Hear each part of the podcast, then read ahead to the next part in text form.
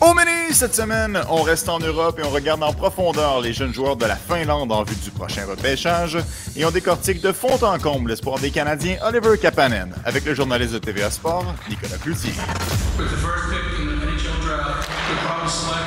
Le podcast La Relève.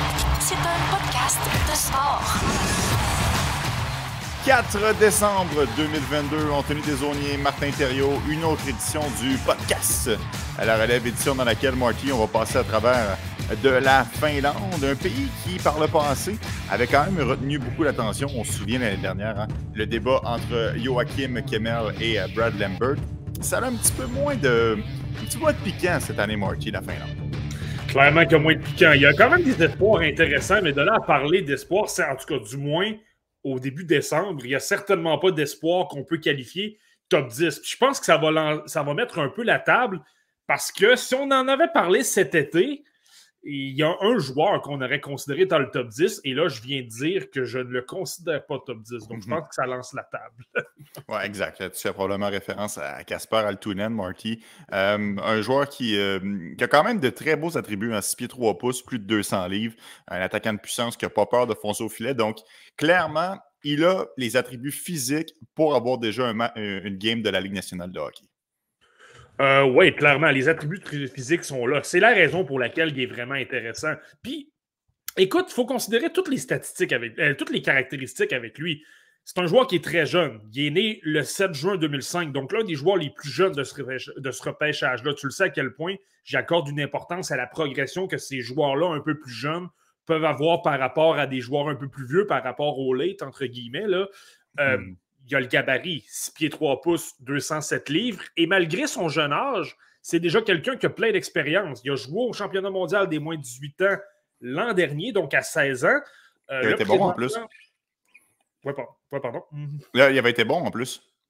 Il avait été bon, il avait montré de très belles choses, justement, avait utilisé son gabarit, fonçait régulièrement au filet, montrait de belles qualités euh, d'attaquant de puissance, on va le dire comme ça. Euh, là, cette saison, joue des matchs de temps à autre, ne, joue pas, euh, joue pas à profusion non plus. C'est aux alentours de 8, 9 ou 10 minutes par match, mais joue des matchs au niveau de la Liga finlandaise avec le HIFK d'Helsinki, qui est peut-être l'une des puissances de cette ligue-là. Et donc, tu vois qu'il est vraiment en avance un petit peu. Si tu regardes tout le, le portrait du joueur, c'est super intéressant et ça en fait un joueur de haut niveau. Par contre, il y a une raison pour laquelle il a diminué dans la plupart des listes, dans, la mienne certainement également, et qui, a, peut-être un peu moins de, lustre sur, sur ce nom-là. Euh, je te dirais premièrement qu'il a connu un, tournoi Linka Gretzky quand même difficile. Moi, personnellement, ça a été ma déception. Je m'attendais à avoir un Casper Altunen complètement dominant. Obtenir des chances de marquer à profusion, euh, être la menace vraiment du côté des Finlandais. Et je vais être honnête avec toi, Deso, il m'a vraiment, vraiment, vraiment beaucoup déçu. Mhm. Et tu regardes un peu ce qui se passe cette saison. Bon, j'ai dit qu'il jouait dans la Liga, mais en même temps, il y a un point en neuf matchs. Je comprends qu'il est très jeune, mais justement, tu t'entendais un peu à ce qu'il poursuive la progression des Lambert. Je comprends que Lambert était un late l'an dernier. Théoriquement, il était un an plus âgé, mais tu t'attends quand même à avoir un petit peu plus de production parce que le gabarit, il l'a. Euh, s'illustrer dans les coins, être fort physiquement, sortir des coins avec la rondelle, il n'y a pas de problème à ce niveau-là. Donc, ce n'est pas cet aspect-là qui devrait lui nuire par rapport aux hommes. Tu le sais, je le dis souvent, c'est cette qualité-là qui fait en sorte, euh, c'est cet aspect-là qui fait en sorte que parfois c'est pas mal plus difficile de démarquer au niveau professionnel parce que les joueurs sont plus expérimentés, plus gros, plus forts, on sait mieux se positionner. Et là, il n'est pas capable vraiment de s'illustrer offensivement. Il montre des flashs à l'occasion. Là, au niveau de la Liga finlandaise notamment, mais il, manque, il en manque clairement. Est-ce que ça ne démontre pas justement, Marty, que c'est un joueur, comme tu l'as mentionné, qui tirait avantage de son gabarit euh, contre des joueurs un peu moins, un peu moins doués, mais qu'au niveau de l'intelligence, il a une petite lacune dans son jeu? Ouais, je vais y aller comme ça. Je pense que je suis d'accord avec toi. Moi, j'ai regardé quand même quelques matchs, ces, matchs les plus récents, puis moi, c'est ce que je note. Je suis pas certain que c'est le joueur qui a le meilleur. Euh, je veux faire attention, c'est quand même quelqu'un qui se positionne bien. C'est quand même quelqu'un euh, qui n'est pas une nuisance pour son équipe. Il se démarque quand même bien, capable d'appliquer la pression au bon moment. Il a un bon bâton.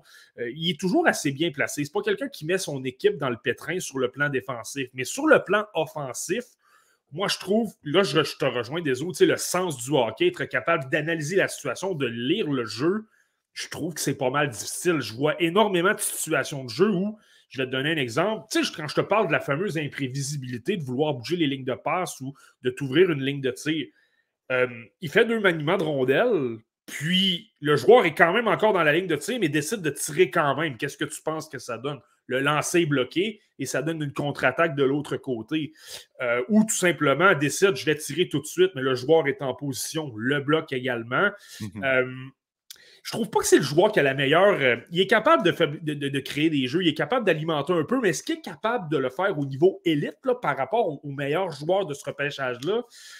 J'ai mes doutes, je ne suis pas tout à fait certain. Je pense qu'il fait des belles petites remises un peu simples, mais par moment, là, je trouve que c'est pas. Euh, c'est ça. C'est pas, pas le talent, la vision de jeu qu'on peut voir chez les, les, joueurs de haut niveau de ce repêchage-là. Moi, je trouve que j'ai un peu de difficulté avec ça et moi, c'est le gros bémol, c'est ce que je vais surveiller dans les prochains mois parce que, je le répète, on est au début de la saison, on est au mois de décembre, il y a énormément de choses qui peuvent changer, mais moi, je trouve que son effort, dans la Liga finlandaise, ça va bien. On disait que le rythme de jeu est tellement rapide que là, il se dit j'ai pas le choix d'en donner beaucoup, j'ai pas le choix de travailler mhm. très fort.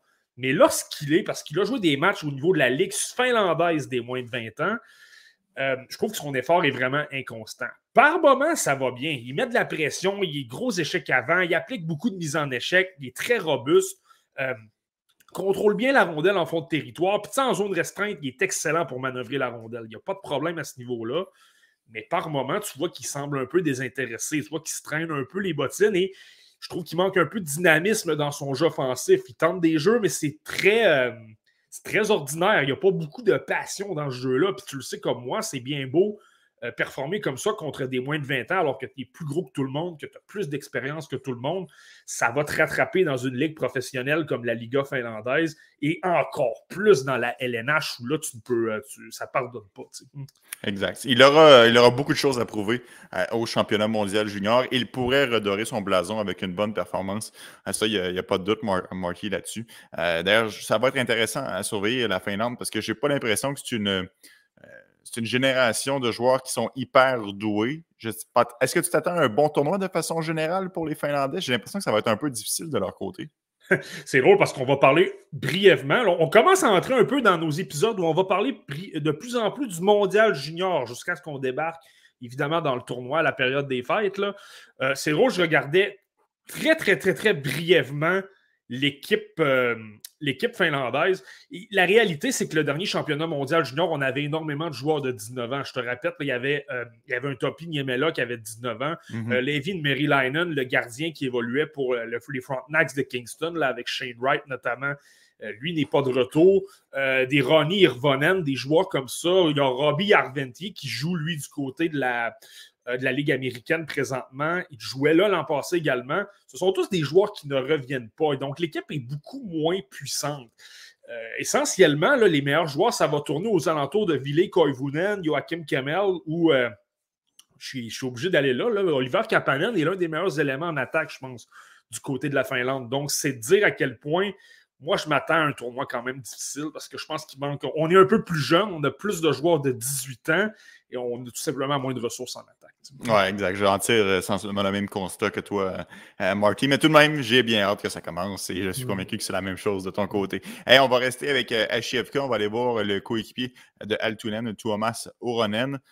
Marty, c'est un bon joueur qui est c'est un prototype qui est différent. Il a quand même un bon sens du jeu. Mais je trouve que c'est un joueur qui se démarque beaucoup dans les petites choses qu'on remarque un peu moins.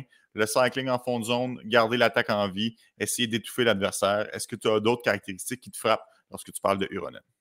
Non, je pense que tu le décris bien. Je pense qu'il y a beaucoup de qualités qui se. Tu sais, là, je te parle d'Altunen, je ne suis pas certain de son, son éthique de travail, que c'est tout à fait excellent. Je ne veux pas exagérer, mais il me rappelle un peu Yoel Armia par moment. Tu sais, Yoel Armia, tu le vois avec les Canadiens, là, bourré de talent, il a des mains extraordinaires, mhm. mais tu veux qu'il en donne plus. Là, tu penses que ça, que ça y est. Écoute, Armia est en feu, il vient d'obtenir trois points. Ça y est, c'est parti, il va avoir toute une saison. Puis là, finalement, il y a cinq autres matchs où il est complètement invisible. Même si défensivement, Armia, il est excellent.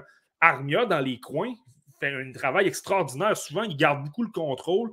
Par la suite, permet de garder la rondelle en, fond de territoire. Donc, ça, c'est une parenthèse pour Altunen, mais Ouronen, lui, je pense que c'est davantage transposable dans la LNH. Lui, c'est juste un gars. Premièrement, il a un excellent coup de patin. Il est déjà très correct. Je pense que lui, ce qui va, se retrouver dans les, dans les rangs professionnels, il n'y aura aucun problème à ce niveau-là. Euh, tu as raison, justement, pour faire circuler la rondelle en fond de territoire. Je pense qu'il est, assez intelligent. Tu sais, lorsque je parle de joueurs qui ont du sens du hockey, mais qui ne sont pas nécessairement euh, des cerveaux offensifs qui passent leur temps à créer de l'attaque euh, constamment, je pense que ça en a un exemple, Thomas Souronen. Fait simplement circuler la rondelle, fait simplement les bons petits jeux, est toujours capable de lire ou toujours capable de, de faire des jeux LNH, si tu veux, toujours bien placé, toujours au bon endroit pour faciliter les relances, toujours en support. Tous les mhm. petits détails qui font en sorte que tu as du succès dans un match de hockey, que tu es capable de progresser dans le jeu et de créer de euh, l'attaque. Euh, je pense que Couronen est, capable, de, justement, dans les détails, de faire un travail comme ça. Par contre, moi, je te dirais que c'est peut-être le jeu offensif qui me dérange un petit peu.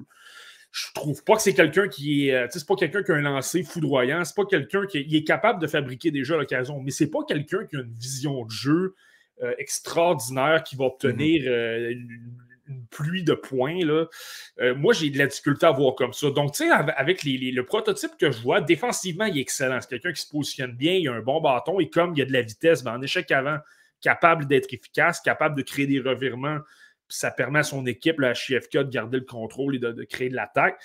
Moi, ce que je vois pour l'instant d'Ouronen, et je le répète, on est en début de saison, il peut très, très bien me convaincre du contraire, mais moi, j'ai tendance à le voir comme un gars de troisième, quatrième trio présentement. C'est comme ça que je le vois peut-être potentiellement, mais c'est un très beau joueur. Peut-être pas premier tour, mais deuxième tour, si tu débarques dans les alentours de la fin du deuxième tour, et là que tu commences à avoir besoin simplement de joueurs qui vont simplement endosser un uniforme dans la LNH, qui vont être très efficaces parce que ce sont des joueurs de rôle, je pense que Thomas Souronen devient un beau, euh, un beau pari. J'ai une question pour toi, Marty. Est-ce que c'est un joueur qui, bah, tu l'as mentionné, offensivement, c'est peut-être un peu plus timide. Euh, les matchs que j'ai eu l'occasion de l'observer, j'ai l'impression qu'il se tenait beaucoup en périphérie, qu'il n'allait pas nécessairement euh, là où ça fait mal. Est-ce que c'est quelque chose que tu as observé aussi ou je suis juste tombé sur les mauvaises rencontres? Euh, peut-être un peu, mais en même temps, je pense que son éthique de travail est quand même bonne. Je ne sais pas si c'est. Je pense que ça peut arriver un petit peu au niveau des, des, plus grandes glaces européennes d'être davantage tenté de déborder par l'extérieur. Mm-hmm pour, pour plusieurs joueurs, la critique est, bonne, là, ça c'est clair. Mais je le vois tellement travailler. C'est probablement, c'est certain que c'est probablement quelque chose qu'il doit travailler. Mais euh, étant donné qu'il travaille bien, je pense que c'est quelque chose qu'il va être capable d'améliorer parce qu'au niveau, au niveau, des détails, il est très bon. Et tu sais, un joueur qui, joue bien défensivement, qui comprend bien ces missions-là, ben, si l'entraîneur-chef te dit attaque un peu plus l'intérieur, va, un peu plus au filet, euh, essaie davantage de faire sentir ta présence.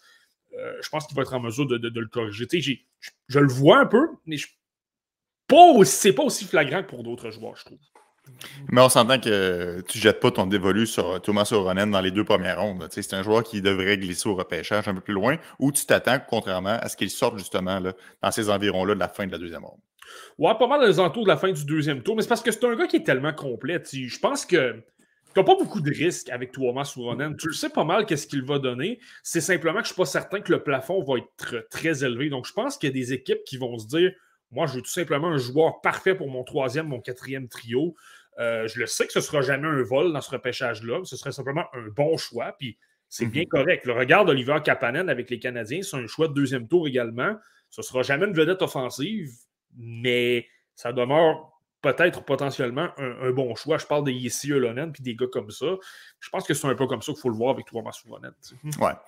Kapanen, quand même 64e, mais je comprends, euh, je mm-hmm. comprends ce que tu veux dire, euh, euh, Marty. Bon, Allons avec Lenny Amenao. Euh, mm-hmm. De nom, quand même, la Finlande. C'est pas, pas évident à prononcer. Ok, lui, par contre, c'est un late. Hein? Puis ça, je le sais que c'est quelque chose qui, te, qui rentre beaucoup en ligne de compte lorsque tu analyses des joueurs. Est-ce que lui, ça te chatouille le fait qu'il a pratiquement un an d'avance dans sa progression par rapport aux autres joueurs?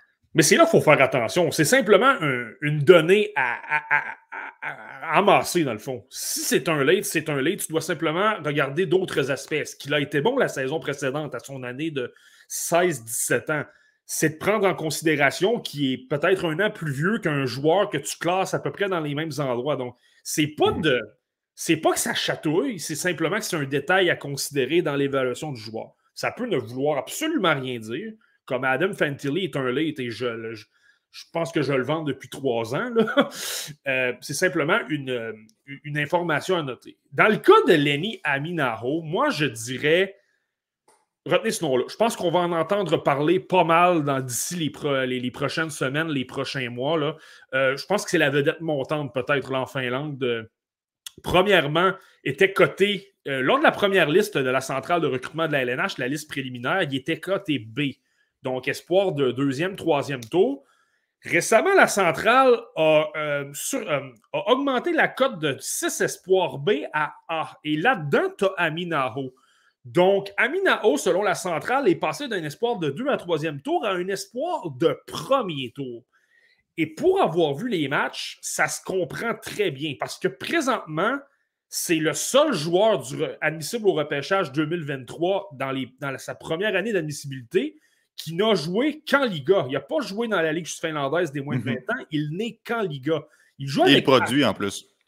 Et il produit. C'est le, il est à égalité, je reviens avec Oliver Kapanen, mais il est à égalité avec Kapanen au deuxième rang des meilleurs pointeurs de la Liga pour les joueurs de moins de 20 ans. Pas 18 ans, 20 ans. Donc, oui, il y a l'aspect qui est un peu plus vieux que les autres, mais en même temps, si tu le compares aux joueurs de moins de 20 ans, et là, dans cette catégorie-là, il se retrouve parmi les plus jeunes, il y a d'excellentes statistiques, ça va super bien. Et là, il y a un aspect que je ne considère pas là-dedans Assad Pori, tu le sais, c'est l'ancienne équipe de Yeresperi Kokianiemi. On en entend parler de temps à autre. Là. Assad Pori, c'est une équipe vraiment, vraiment faible. C'est une équipe qui a énormément de difficultés à produire. Et l'exemple de tout ça, c'est qu'il y a un match que j'ai regardé, des eaux, Lenny Mavinao avait le casque doré, donc c'était le meilleur pointeur de son équipe, et il a 13 points en 28 matchs. Donc là, il y a eu 4 ou 5 matchs depuis, là, donc euh, là, il, ne l'a plus, le, casque doré, mais c'est juste te dire à quel point, OK, il, montre quand même quelque chose d'intéressant. Et en plus, il n'y a pas nécessairement de force offensive pour l'aider à mhm. produire. Les points viennent essentiellement de lui-même. C'est le. C'est ça, c'est le mérite revient à lui. Donc, tu sais, c'est intéressant. Puis au niveau de la Liga finlandaise, ça va bien. Il a joué des matchs avec l'équipe finlandaise des moins de 20 ans dans un tournoi amical. Ça s'est bien passé. Il a marqué deux buts en trois matchs. Euh, présentement, là, moi, je pense qu'il peut, tu sais, on parlait d'Altunan, je pense qu'il peut rivaliser avec Altunan, peut-être même le dépasser si ça continue comme ça. Parce que ça va super bien offensivement et euh, au niveau des qualités de son jeu, là, il y a énormément de choses, je pense, qui sont plus sûres pour la LNH que tu peux retrouver avec un Altunen. Bon, parlez-en à Marty justement de ses qualités. Qu'est-ce qui explique qu'il y a autant de succès présentement sur la patinoire? Est-ce que c'est qu'il joue à un bon tempo, qu'il met de la pression justement euh, sur les défenseurs par sa vitesse, ses habitudes à orchestrer des jeux, son lancer? Selon toi, quelles caractéristiques font en sorte qu'il se démarque offensivement? Euh, ben, la Liga finlandaise, il faut le noter, c'est une ligue où les. Euh, on, a une, grosse attention aux détails, si tu veux. le jeu défensif, le jeu physique euh, illustré dans les deux sens de la patinoire. Traditionnellement, en Finlande, là, avant qu'on fasse euh, une reconfiguration du programme, ça a toujours été un peu ça. On, produisait des joueurs euh, très tenaces, vraiment bons dans les deux sens de la patinoire et qui étaient des gars de, de, détail. Mm-hmm. Aminaho, c'est pas mal ça. Sa grosse force, moi, je pense que c'est sur le plan physique. Il est constamment impliqué. il a un bon bâton. Il est toujours en train de mettre de la pression. Il gagne quand même son lot de bataille, même dans la Liga, même dans une ligue d'hommes avec certains, euh, avec certains joueurs qui ont énormément d'expérience, il est capable de tenir son bout. le long des rampes notamment, mais également en attaque. Euh, en attaque, je te dirais que lui qui a une chose en tête, c'est de foncer au filet. Euh, deuxième, troisième homme, se dirige au filet, tente de récupérer des retours ou tout simplement d'être alimenté par un coéquipier puis tu me vois venir en avantage numérique, ça en fait une menace également pour déranger la vue du gardien de but, déranger les défenseurs adverses. Je te disais que tu le vois régulièrement impliqué dans des batailles. Les défenseurs ont vraiment beaucoup de difficultés à le tasser du filet. On est forcé de lui appliquer des doubles échecs, des doubles échecs, et tu le vois dans le non-verbal des défenseurs. Ils ont de la difficulté à jouer contre Aminao. Il est extrêmement tenace et il aime se diriger là. C'est pas simplement qu'il le fait pour le faire. Il adore ça. Euh, donc, tu sais, il peut être bon pour dévier des lancers, il peut être bon pour récupérer des retours. Et ça, c'est à surveiller. Je te, je te répète que Assad Pori, ce n'est pas une excellente équipe offensive, donc je ne l'ai pas vu à profusion. Ce sera à voir d'ici la fin de la saison. Mais moi, je trouve qu'il n'y a pas un méchant lancé. De temps à autre, il est utilisé dans, entre guillemets, dans le bumper, là, dans, dans l'enclave, dans le centre. Puis de temps à autre, il a décoché quand même de bons tirs sur réception. Il a quand même euh, menacé un peu les gardiens de but. Donc, ça, c'est l'aspect que je veux surveiller. J'ai peut-être pas encore assez vu d'attaque, mais il joue dans une ligue professionnelle, il joue dans une ligue meilleure que tous les autres espoirs qu'on va parler aujourd'hui. Donc, moi, c'est de me dire, je pense qu'Aminao, premièrement, dans le tournoi, tu sais, je t'ai parlé du tournoi amical, il jouait dans la formation finlandaise des moins de 20 ans, donc moi, je pense qu'on va le voir au mondial junior dans une compétition avec des joueurs bien meilleurs, mais en même temps moins relevés que la Liga finlandaise. Je pense que le mondial junior va en montrer beaucoup pour lui. S'il est capable de produire, s'il est capable de montrer qu'il a un bon lancer, qu'il a de l'instant offensif, là, ça vient valider certaines choses. Et là, je te le dis, désolé, je pense que ce gars-là, il est déjà classé A par la centrale de recrutement, mais je pense qu'on pourrait commencer à le voir grimper dans plusieurs listes. Intéressant, Martin, retenir ce nom, Lenny Aminao. Juste avant euh, qu'on transige vers un autre joueur, je suis curieux de, t'entendre sur l'aspect défensif euh, de sa game parce que tu nous as parlé beaucoup de l'attaque, puis c'est correct. Euh, offensivement, ça va très bien. Défensivement, moi, j'ai l'impression qu'il est capable quand même de mettre de la pression sur le porteur du 10. C'est quelque chose qui m'a frappé. Toi, défensivement, comment tu le trouves, Marty? Euh, super bon. Absolument rien à dire. quand je te parle des détails, de, justement, que, les entraîneurs peuvent lui faire confiance, c'est exactement ça. Défensivement, là, euh, souvent, tu vois que c'est le premier attaquant qui supporte les défenseurs. Là. La Liga finlandaise, là, parlez-en. Je sais que nos amis du TSLH podcast n'aiment pas beaucoup regarder des matchs de la Liga là, parce que c'est très endormant, c'est parfois très hermétique défensivement. Tu le sais, rappelle-toi, Juraj mhm. Slavkovski, l'an dernier, il l'avait dit lui-même, c'est une ligue plate, une ligue défensive. Ça n'a pas nécessairement, ça ne m'a pas nécessairement aidé à produire. Euh, mais, donc, ça, ça c'est simplement que les équipes aiment se placer souvent en, zone neutre. On barre complètement le centre et on, on, donne plus les côtés aux adversaires pour patiner parce que les patinoires sont plus grandes. Euh, ben dans son cas, c'est ça, c'est toujours le premier replié. Il fait toujours un bon travail. Il n'y a pas énormément de pression euh, qui circule.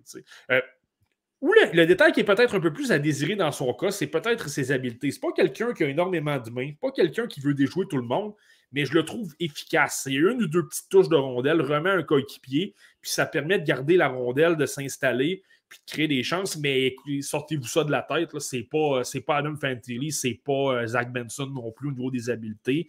Il, garde le jeu très simple. C'est davantage un gars qui va être vraiment efficace dans les détails, mais peut-être pas dans les, habiletés. Tu Marc, une question de Cédric Laurent qui te demande, puis je sais que tu n'aimes pas dévoiler tes listes à l'avance, donc tu n'es pas obligé d'être extrêmement précis dans ta réponse, mais est-ce que tu crois qu'Aminao pourrait grimper éventuellement dans ton top 15 puisqu'il a l'air quand même taillé pour la Ligue nationale de hockey? C'est une bonne question. Euh, je vais dire non parce qu'on est dans une excellente cuvée. Comme tu dis, je ne dévoilerai, pas ma, dévoilerai pas ma liste, mon top 32, mais les noms que j'ai entre 1 et 15, il y a des gars qui ont d'excellentes saisons là-dedans. Euh, il y a des gars qui ont de hauts euh, de haut profil. Tu sais, les gars du top 10, là, je te parle d'exemple Callum Ritchie, euh, Braden Gagger, Zach Benson que je viens de mentionner, Dalibor Dvorsky. tous ces gars-là sont tous des gars avec du talent, sont tous des gars qui ont de hauts profils, qui, produisent beaucoup dans d'excellentes ligues. Et parfois, il y en a même qui sont un an plus jeunes. Je répète, là, à Minao, ça demeure un, euh, ça demeure un late. Puis, tu sais, il y a des gars comme Ethan Gauthier qui n'est pas dans mon top 10, mais je vous le dis, il est top 20, là, puis euh, il y en a mhm. plusieurs autres joueurs comme ça. Donc, je ne suis pas certain qu'il va être dans le top 15, peut-être même pas top 20, mais dans ces eaux-là, mais dans, dans, les alentours du 20e rang, ça, ça peut être logique. Mais je le répète, désolé, il reste encore beaucoup de hockey à regarder. il pourrait avoir tout un tournoi mondial junior, puis je change complètement d'idée. Oui, non, ben, ça c'est sûr. Ça, tu aurais bien raison. Là, quand même seulement que début décembre, mais ça reste que, euh, selon tes prévisions actuelles, il est présentement, euh, serait présentement disponible 20 à 32. Le Canadien de Montréal pourrait très bien repêcher là, 20 à 32 avec le choix des Panthers de la Floride, mm. ou encore avec un premier choix éventuel qu'on pourrait récupérer pour une transaction à une équipe qui se mm. bat pour euh, aspirer à la Coupe Stanley. Donc, ça pourrait être un joueur qui pourrait être une cible intéressante au repêchage euh, pour Kent Hughes et son équipe. Donc, merci à Cédric pour euh, ta question. Marty, on s'en va avec Yessi Kiskinen. J'aimerais ça que, que, tu. Parce que Kiskinen, moi, ce qui m'a frappé, c'est que c'est un joueur qui pense seulement une chose fonce au filet. Hein, il n'a pas peur, il s'en va au filet. Tous ses jeux, c'est très nord-sud. Euh, puis honnêtement, je n'ai pas de problème avec ça. C'est un joueur qui, quand il y a une contre-attaque, OK, tout de suite, le filet. Est-ce que c'est quelque chose qui, toi, t'a plu, en plus du fait qu'il est né un 23 août, donc il a cet avantage-là de progression qui reste encore à, développer devant lui? Euh, je vais t'en avec toi, désolé, j'adore Yessi Kiskinen. C'est probablement, là, je viens de vanter Aminaho, là, mais j'aime encore plus Kiskinen. Ben là, moi, il faut que tu te décides. Écoute, mais je, te dis, je, l'aime vraiment beaucoup, Kiskinen. Je l'avais déjà noté au, au Linka Gretzky. C'est pas qu'il y a eu des statistiques impressionnantes, là, mais je trouvais déjà justement, comme tu dis, qu'il y avait un peu un flair au filet, qu'il avait un bon lancer. Euh, c'est ça, qu'il avait tendance à vouloir créer de l'attaque. Tu le voyais quand même. Tu le voyais quand même dans le jeu. Tu voyais qu'il voulait créer des choses offensivement. Euh, ça, j'avais noté ça. Et là, donc, j'ai noté ce nom-là, pas plus qu'il faut. Je l'ai placé dans mes listes et tout ça. Et je l'ai revu dans le fameux tournoi des cinq nations. Ça fait à peu près deux, ça, fait déjà deux épisodes qu'on en parle. Euh, mais il a joué contre les Américains, il a joué notamment contre la, Suède et tout ça. Puis il y a eu tout un tournoi. Ça a été le meilleur joueur des Finlandais. En fait, ça a été le troisième meilleur pointeur du tournoi.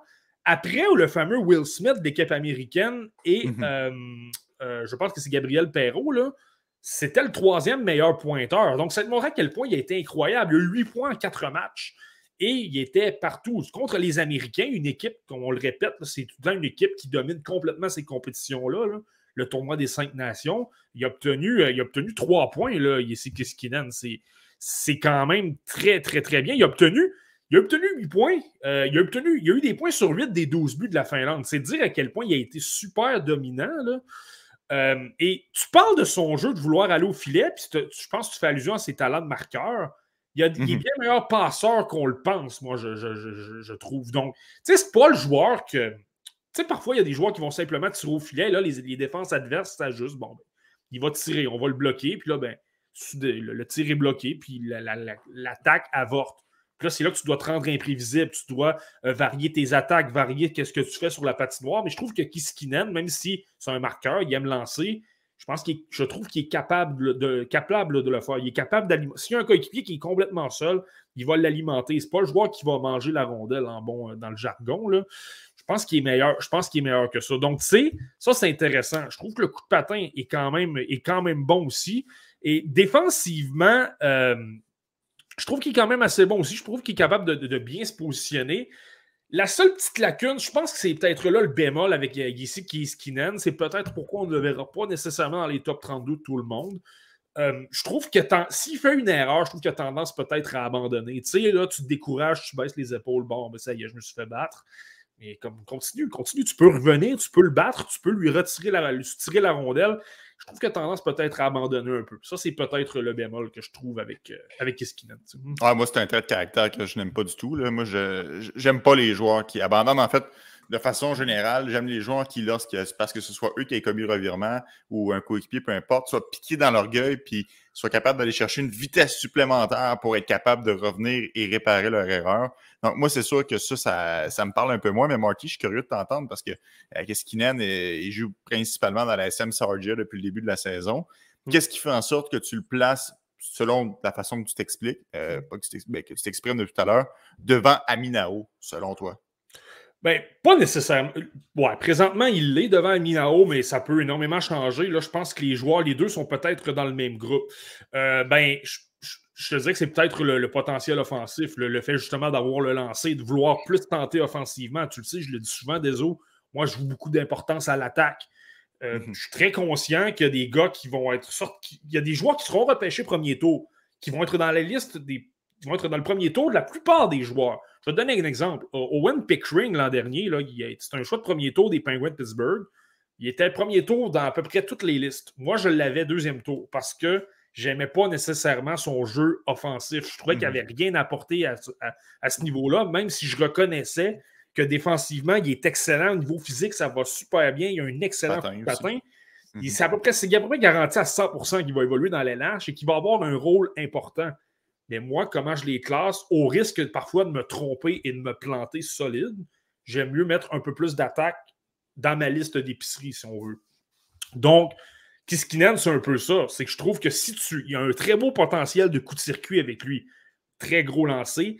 Euh, il est capable de passer, comme je t'ai dit, donc il est capable d'être imprévisible. C'est quelqu'un qui. Tu sais, je t'ai dit qu'il abandonnait facilement s'il fait une erreur, mais en même temps, c'est pas quelqu'un qui travaille pas. C'est quelqu'un qui travaille. C'est quelqu'un qui est capable d'aller dans les coins, et de vouloir soulever des bâtons, vouloir s'impliquer. Donc, sais, au moins la, volonté est là. Je pense que simplement de travailler un petit peu au niveau mental avec lui, de lui redonner, euh, quand ça va moins bien, du moins, quand ça va bien, il n'y a pas de problème, mais quand ça va moins bien, de peut-être travailler euh, euh, sa confiance. Donc, tu sais, je pense que c'est vraiment le côté offensif. Et deuxièmement, ben, l'âge, je n'ai pas le choix de le considérer. Euh, Kiskinan, il est quand même neuf mois plus jeune. Donc, c'est un peu normal qu'il n'ait pas joué encore dans la Liga. Mais il y a des. C'est qu'il n'a pas joué autant qu'à ouais, Il a joué quatre matchs. C'est ça. Donc, c'est un peu normal. Et j'en ai vu des matchs dans la Liga. Je trouve qu'il montre quand même certains euh, flashs, sans dire qu'il est complètement éclatant. Non, parce qu'il joue pas assez. Puis il est un peu plus jeune. Mais je trouve qu'au moins, tu vois que le jeu offensif. Euh, tu vois qu'il y a un désir de créer. Tu vois qu'éventuellement, avec de l'expérience, je pense qu'il pourrait être capable de faire quelque chose, mais peut-être pas cette saison parce que, je le répète, il est extrêmement jeune. C'est l'un des plus jeunes de ce repêchage. non, exact. moi, j'ai hâte de voir parce que tu l'as mentionné, lorsqu'il fait des erreurs, il peut, il peut abandonner. Est-ce que c'est un joueur qui est qui est prône, Marty, à faire ce genre d'erreur-là? Est-ce qu'il est, susceptible d'échapper la rondelle parce qu'il tente un peu trop de, de, manœuvres ou hmm. c'est pas, euh, pas son genre du tout? Euh, c'est pas nécessairement au niveau offensif. Moi, je parle vraiment défensivement, comme je t'ai dit. Je pense qu'il est bon, je pense qu'il se positionne bien, mais par moment, il, peut. Échapper son joueur. Ouais, il peut l'échapper. Puis là, tu sais, je pense que tous les joueurs font des erreurs. Même Connor McDavid, par l'occasion, peut commettre des erreurs. Euh, mais par moment, le caractère, c'est qu'est-ce que tu fais de ça? Est-ce que tu veux la réparer, cette erreur-là? Est-ce que tu veux revenir un bon repli défensif? Moi, personnellement, dans ma philosophie, si quelqu'un fait une. Puis évidemment, il ne faut pas qu'il en fasse trop, là. Mais s'il fait une erreur puis qu'il veut tout de suite la réparer, qu'il a un désir de vaincre, qu'il veut qu'il a du caractère et tout ça, ben, tu gagnes des points selon moi. Ça, hein. à condition qu'il ne le fasse pas trop souvent, mais si ça arrive à l'occasion, tu dis OK, au moins je peux travailler avec lui, au moins c'est quelqu'un qui est travaillant, c'est quelqu'un qui va écouter, c'est quelqu'un qui va redoubler d'ardeur pour corriger ces détails-là. Parce qu'on le répète, des eaux. Là, on parle de joueurs de 17 ans. Ces joueurs-là vont débarquer dans la LNH, vont commencer à être bons à 21. c'est, une projection dans 3 ou 4 ans. Donc, ah ils ont suffisamment le temps d'améliorer certains petits détails. Et tu le sais, je le dis souvent, je pense que le jeu défensif, c'est ce qui s'améliore le plus euh, facilement chez un joueur. Là. En tout cas, pas mal plus que de, d'enseigner un joueur commencer à, commencer d'être créatif, par exemple. Oui, exact. Non, ça, tu as, 100% raison. Ça ne signera pas sur celle-là, mm-hmm. euh, Marty. Bon, Marty, je, veux t'amener sur euh, Rasmus Kumpulainen parce que c'est le, le profil de joueur qui m'intrigue dans ton cas. Parce que tu, tu martèles, ça fait quand même déjà trois ans qu'on fait le podcast ensemble et ça fait bien plus longtemps que ça que je te connais. Euh, tu martèles souvent que pour accéder à la Ligue nationale de hockey, ça te prend une qualité exceptionnelle.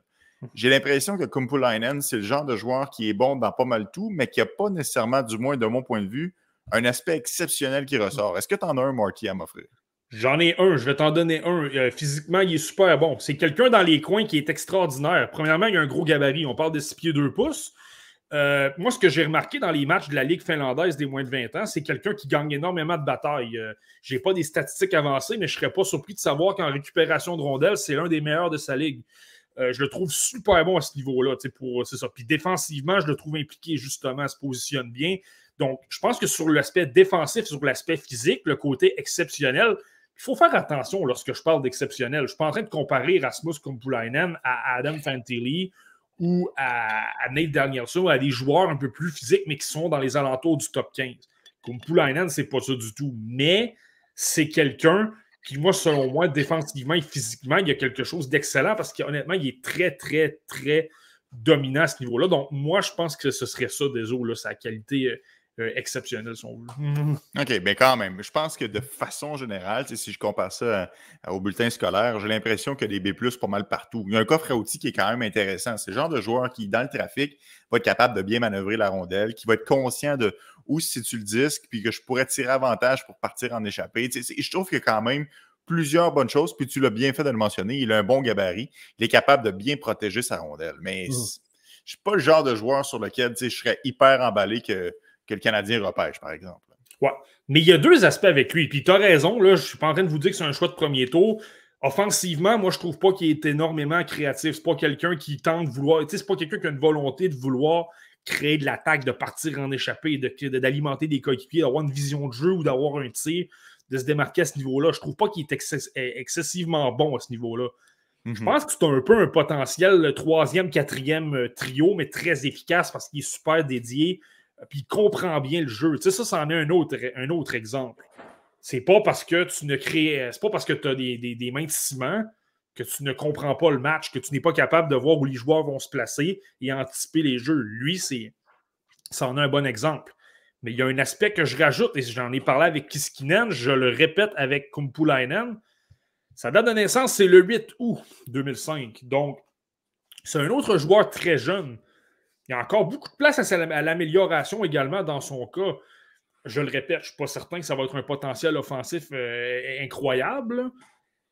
Mais il y a encore beaucoup de place à l'amélioration. On peut prendre du coffre. Il y a déjà le physique de l'emploi à 6 pieds 2 pouces. Supposons qu'il débarque dans la LNH à 6 pieds 3, 6 pieds 4 pouces, qu'il rajoute une vingtaine de livres. Euh, ça commence à devenir quelqu'un de pas mal difficile à affronter pour les adversaires et que tu veux, euh, tu veux placer sur la patinoire quand tu veux euh, défendre des avances ou tout simplement, il n'est pas, super agressif, là, mais quand tu veux garder la rondelle et faire en sorte que c'est très difficile pour l'adversaire de récupérer euh, de récupérer les rondelles. Non, c'est sûr qu'un Kumpulainen à 6 pieds 4, 215 dans la Ligue nationale de hockey, euh, euh, ça pourrait faire des dégâts. On s'entend là-dessus, Marty. on a une question de, Cédric qui te demande mm. Kumpulainen, est-ce qu'il joue un style nord-américain ou il profite de l'espace parce qu'évidemment, il évacue sur les grandes patinoires européennes? un mélange des deux. Je pense qu'il joue un style nord-américain parce que justement, dans les coins, il est impliqué, il gagne des batailles. Il est toujours quand même capable de bien se placer pour euh, justement récupération de rondelles pour supporter ses coéquipiers qui, eux, vont être. Euh, parfois, c'est le premier joueur à se retrouver le long des rangs, mais parfois, c'est également le deuxième ou le troisième. Euh, par contre, je te disais qu'il y a une bonne qualité pour protéger la rondelle. Tu sais, lorsque je te parle que sa qualité exceptionnelle, c'est vraiment le jeu physique, ça, compte, ça considère également lorsqu'il est en possession. C'est quelqu'un qui c'est quand même difficile de le, de le repousser, de lui soutirer la rondelle. Il est capable de manœuvrer un petit peu. C'est simplement que là, lorsqu'il veut, il veut distribuer la rondelle, là, c'est peut-être un peu plus un, petit peu plus compliqué. Puis, une petite parenthèse par rapport à Kumpulainen, et ça va se rajouter avec, euh, avec Kiskinen. Euh, il y a des matchs de Kiskinen que j'ai regardés. Il a été absolument extraordinaire. Il y avait des chances de marquer à profusion. Mhm. Euh, mais c'était un, c'était un autre. il y avait un autre joueur de centre. Il y avait un joueur qui s'appelait Alexander Forstlund avec lui. Et lui, bah, pas un joueur nécessairement pour la Ligue nationale, il est un peu plus vieux, mais euh, s'il y a une qualité, lui, dans la, dans la Ligue euh, finlandaise des moins de 20 ans, c'est que c'est un, euh, un, fabricant de jeu. Donc, tu c'était facile pour Kiskinen de se démarquer parce que tu as quelqu'un qui a une vision de jeu extraordinaire, peut toujours lui remettre la rondelle dans les bons espaces, était capable de, se démarquer. Mais le dernier match que j'ai regardé de Kiskinen, il était justement avec Kompulainen. Et soudainement, c'était pas mal plus difficile pour Kiskinen. Il y avait beaucoup plus de difficultés à se démarquer. Il n'a pas vraiment eu beaucoup de chance. La pression venait rapidement, se faisait bloquer ses lancers créait pas beaucoup de choses. Donc, tu sais, c'est pas contre Kiskinen. Comme j'ai dit, je pense que Kiskinen a du talent. Si tu le places avec un joueur offensif, ça va bien se passer.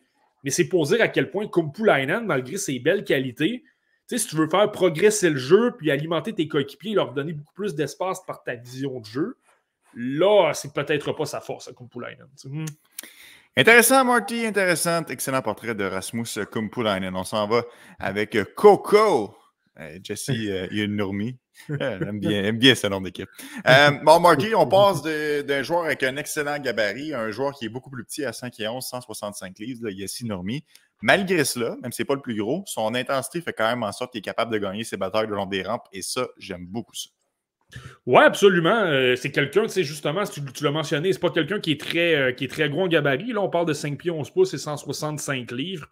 Le 165 livres, il va falloir absolument qu'il améliore ça. Euh, mais tu as raison, je pense que c'est quelqu'un qui est impliqué, c'est quelqu'un qui n'a pas peur justement d'aller dans les coins de patinoire, de, de s'impliquer, tout ça.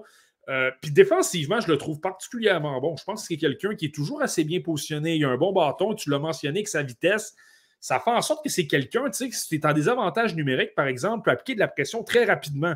S'il voit tout de suite qu'il y a une chance de récupérer la rondelle ou de limiter l'espace, beaucoup d'espace, là, ça fait en sorte que c'est pas mal plus difficile pour le joueur de, de créer des jeux parce que là, il y a de la pression, il, le, temps, le temps de réaction est plus restreint, puis tu es capable par la suite de dégager, de, reprendre possession. Donc, je pense que ça, c'est. Euh, euh, tu as raison, je pense que c'est une belle qualité de, de, Yessi Nourmi. Euh, moi, comme j'ai mentionné, son coup de patin est très bon. Là. Moi, je te dirais peut-être la, ce qui me dérange un peu avec Yessi Nourmi, euh, justement, j'ai parlé de sa force physique. Je trouve que ça paraît. Je trouve que lorsqu'il veut s'en aller en échec avant, il, y a une bonne intention. Il veut mettre de la pression, il est agressif, mais il se fait quand même assez. Il se fait tasser quand même pas mal. Puis là, je parle dans la Ligue finlandaise des moins de 20 ans. Je parle pas de la Ligue de la Liga où il y a des hommes qui sont un peu plus expérimentés, plus gros, plus forts. Donc, tu sais, c'est un problème. S'il n'est pas capable de se démarquer physiquement dans cette ligue-là, comment veux-tu qu'il se démarque dans la LNH lorsqu'il va débarquer contre des euh, euh, Joel Edmondson ou des David Savard ou des, euh, des Ratko Goudas, des défenseurs super physiques? moi, ça me dérange un peu. Puis, je le. Oui, tu peux améliorer cet aspect-là, mais dans son cas, on dirait que je trouve, je trouve ça difficile. C'est même les compétitions des moins de 18 ans dans lesquelles je l'ai vu, là, justement, le tournoi des cinq nations, je trouvais que lorsqu'il n'y avait pas beaucoup d'espace, il perdait beaucoup la rondelle. Il a de belles habiletés, il veut tenter des choses, mais lorsqu'il y a de la pression, il perd énormément la rondelle. Et ça, tu le sais, là, je le dis souvent des autres, ça, mm. je pense que c'est une chose qui est très difficilement transposable de la, des patinoires européennes où tu as plus d'espace à la LNH où il n'y a jamais vraiment beaucoup d'espace parce qu'on joue toujours rapproché. Exact. Marty, on a une question de Joël qui demande est-ce que c'est le frère de Péteri Nourmi? Eh bien non, Joël, ils n'ont pas de, lien de parenté entre Yassine Nourmi et euh, Péteri Nourmi. Hmm. Absolument. C'est, j'ai pas, j'ai pas rien d'autre à dire là-dessus. Euh, dans le cas de Yassine Nourmi, je te dirais aussi, lorsque, tu sais, j'en ai parlé de Kiskinen qui était capable d'exploiter les espaces euh, et tout ça. Je trouve pas que Nourmi, c'est, c'est le joueur qui se démarque le mieux. Je trouve qu'il a souvent tendance à euh, se dirigeait exactement à un endroit où il est, il est, impossible de lui faire une passe. Je vais donner un exemple. Supposons que tu es en entrée de zone. Euh, le, porteur de la rondelle l'entre en premier, puis lui arrive en deuxième vague, va, arriver avec un peu plus de vitesse, mais se positionne derrière le défenseur. Tu peux tout simplement pas lui, lui, remettre la rondelle, sinon tu, perds carrément la rondelle. Donc ça, c'est peut-être un autre aspect que j'ai plus de difficulté avec Yessi Nourmi, mais il y, a un, il y a un bon coup de patin et c'est quelqu'un que d'autres gens adorent. Je l'ai déjà, je pense que je l'ai vu 16e dans une liste euh, ah. il y a quelques semaines. C'est dire à quel point il y en a qui, Je pense que ça va changer, mais c'est pour dire à quel point il y en a qui l'adorent. Marty, euh, prochain joueur, Emile Jarventi, un joueur qui se présente euh, à tous les matchs, qui est quand même assez intelligent avec et sans la rondelle, et ça, on le dit souvent. Je trouve que l'intelligence sur la patinoire, c'est une des qualités les plus importantes pour passer des rangs juniors à la Ligue nationale de hockey. Est-ce que tu en tires le même constat que moi, Marty? Euh, oui, absolument. Ben, c'est quelqu'un qui a de. C'est ça, comme tu dis, c'est quelqu'un qui a d'excellentes. C'est quelqu'un qui a d'excellentes mains. C'est quelqu'un qui, est capable de manœuvrer très rapidement. Tu, le sens tout de suite. Il y a un bon lancer également. Et ben, il y a déjà euh, des membres de sa famille qui ont connu le niveau professionnel. Le père d'Émile Garventier, c'est Marty Yarventi qui a joué un match avec les Canadiens de Montréal dans les années 90-2000. Le bon Dominique Gagné pourrait vous dire que c'était contre les Mighty Ducks d'Anaheim, notamment. Oh, salut Dominique. Exact. Euh, et son frère, c'est Robbie Yarventi, que j'ai mentionné tout à l'heure brièvement, là, qui lui évolue pour la Club École des sénateurs d'Ottawa à Belleville, euh, dans la Ligue américaine. Euh, donc, tu sais, il y a déjà de l'expérience à ce niveau-là. Yarventi, par, par contre, tu vois, là, tu, pour deux ou trois joueurs, tu m'as mentionné un peu c'est quoi sa qualité exceptionnelle. Lui, j'ai de la difficulté à en trouver. J'ai un peu de la difficulté. il y a un excellent lancer, pas de problème. Mais je peux t'en nommer plein d'autres qui ont de bons lancers. Il y a d'excellentes habiletés. Je pense qu'elles sont effacées un peu par moment. Tu sais, il a tendance à trop en faire peut-être un peu par moment. Il perd énormément. Il y a des pertes de rondelles un peu trop faciles parce qu'il tente de trop en faire. Et étant donné que ce n'est pas le joueur le plus gros, ça, lui également, c'est quelqu'un qui va bénéficier euh, de prendre un petit peu de gabarit. Euh, je ne suis pas tout à fait convaincu. Honnêtement, je pense que dans la, au niveau de la Finlande, ça va bien. Il est capable de manœuvrer, capable de fabriquer des jeux incroyables. Je pense que dans la LNH, les feintes qu'il tente sont trop compliquées. C'est trop des feintes où tu passes par le centre. Euh, en Finlande, les défenseurs sont peut-être moins talentueux, vont se faire davantage déjouer, mais dans la LNH, les joueurs sont excellents avec le bâton, excellents mhm. pour limiter l'espace. Euh, lorsque tu te retrouves à un contre un lors d'une attaque en transition, tu ne peux pas vraiment te permettre de, commencer à faire des feintes de toutes sortes de façons comme ça. Moi, je te dirais qu'il perd des plumes. Je l'avais je l'avais quand même bien aimé au Linka Gretzky, mais de ce que je vois depuis le début de la saison là, en Finlande, moi, c'est quelque chose qui, Je te dirais que ça me dérange un peu. Trop de dentelle, qui ne, je pense pas que ça va se transposer. Et le, côté physique, clairement, ça, je pense que ça va, ça va pas, ça, va pas bien se, ça va pas, ce ne sera pas idéal. Là, on parle d'un 5 pieds 10 pouces et 168 livres quand même. Ouais, quand on parle d'avoir une game pro, de, travailler euh, pour vraiment bâtir une game et être bon dans la Ligue nationale de hockey, être efficace, euh, c'est pas vraiment ça à quoi on peut faire référence dans le cas de, de Garventi. Mhm. Euh, Marty, un petit dernier avant qu'on enchaîne avec notre euh, prochain segment, Artu Karki. premier défenseur hein, de cette liste, honnêtement, c'est fascinant. Semaine après semaine, on fait les différentes ligues et, et, ce ne sont que pratiquement que des attaquants qui retiennent l'attention. C'est notre seul défenseur aujourd'hui, Artu Karki, mais un défenseur à caractère offensif, donc on s'en éloigne pas tant que ça. Non, absolument, mais c'est parce qu'on n'est pas dans la bonne ligue des eaux. Si on, faisait la WHL semaine après semaine, je te jure qu'on en parlerait de défenseurs. Il y a énormément de défenseurs dans la WHL. Je pourrais t'en nommer 10 qui sont peut-être potentiels deuxième tour. C'est dire à quel point il y a du talent. Mais euh, dans le cas d'Artu Kartki, tu le mentionnes bien, là, c'est un défenseur à caractère offensif. C'est quelqu'un qui adore, tu sais, c'est une arme en avantage numérique. Bouge constamment la rondelle, très intelligent. Euh, il est très bon justement pour, euh, pas très intelligent, mais très créatif plutôt. Quelqu'un qui aime créer, quelqu'un qui est toujours en train de bouger les lignes de passe. Très bon pour tourner sur lui-même, pour ensuite justement alimenter ses coéquipiers ou se trouver des, euh, se trouver des, euh, des, lignes de tir. Donc, il, est très bon à ce niveau-là. Euh, il a un gabarit intéressant. Il n'est pas très gros. C'est quelqu'un de 176 livres, mais il est 6 pieds 2 pouces. Donc, ça, je te dirais, s'il ajoute un peu de coffre, qui se retrouve à 190, 195 et qu'avec le gabarit qu'il a, euh, potentiellement, ça peut devenir un défenseur intéressant qui ne va pas se faire battre justement sur le plan, sur le plan physique. Ça, c'est super intéressant. Euh, par contre, moi, je pense que ce joueur-là, il est très polarisant. Je pense qu'il y a des gens qui vont l'adorer au point de le mettre très, très haut, peut-être même dans un premier tour, parce que ses qualités offensives crèvent les yeux. Et je ne l'ai pas vu énormément souvent, mais moi, je soupçonne qu'il a toute une accélération. Je l'ai vu accélérer par moments, là, puis en, quelques, en une fraction de seconde, il est très rapide, il est capable euh, de surprendre les défenseurs adverses avec de mhm. bonnes percées et tout ça. C'est quelqu'un qui est capable d'arriver en, comme, en, en surnombre, comme quatrième attaquant, créer beaucoup de chances. Il est bon à ce niveau-là. Ça, c'est sa grosse force. Moi, où j'ai vraiment plus de difficultés avec Artu Karki, écoute, euh, si vous avez des problèmes cardiaques, faites attention, faites attention avec ça. C'est quelqu'un qui est très risqué, par contre. Il, aime beaucoup créer, mais ça vient avec beaucoup, beaucoup de risques.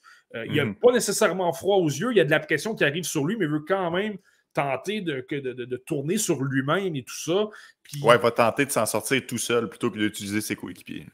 Euh, exactement. Puis même sa première passe, moi, je la trouve pas toujours excellente par moment. Je trouve que la pression, là, les, euh, supposons les attaquants qui sont en zone neutre vont barrer souvent les joueurs qui, tentent de cibler, puis la rondelle se retrouve un peu partout. C'est un joueur très risqué. Donc, je pense que c'est un peu comme ça qu'il faut le voir. Il y a, ses qualités. Quand, lorsque je parle de qualité exceptionnelle, lui, il en a vraiment une. C'est comme c'est un cerveau. Euh, pour créer de l'attaque, pour alimenter ses coéquipiers, pour bouger la rondelle.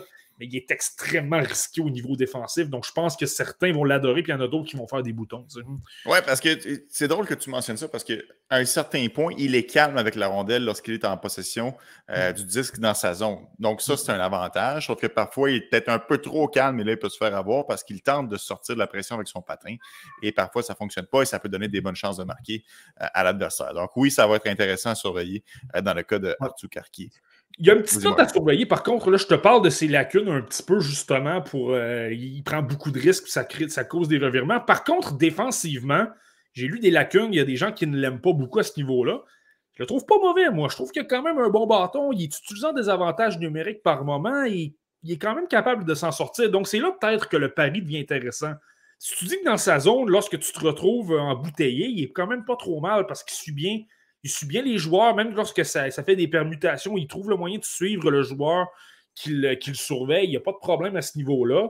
Euh, je pense que c'est là que ça devient intéressant parce que c'est pas nécessairement quelqu'un qui est. Euh, il y a des problèmes au niveau de ses des revirements. C'est pas quelqu'un qui est archi mauvais dans son positionnement. Donc, ça, au moins, c'est intéressant. Hmm.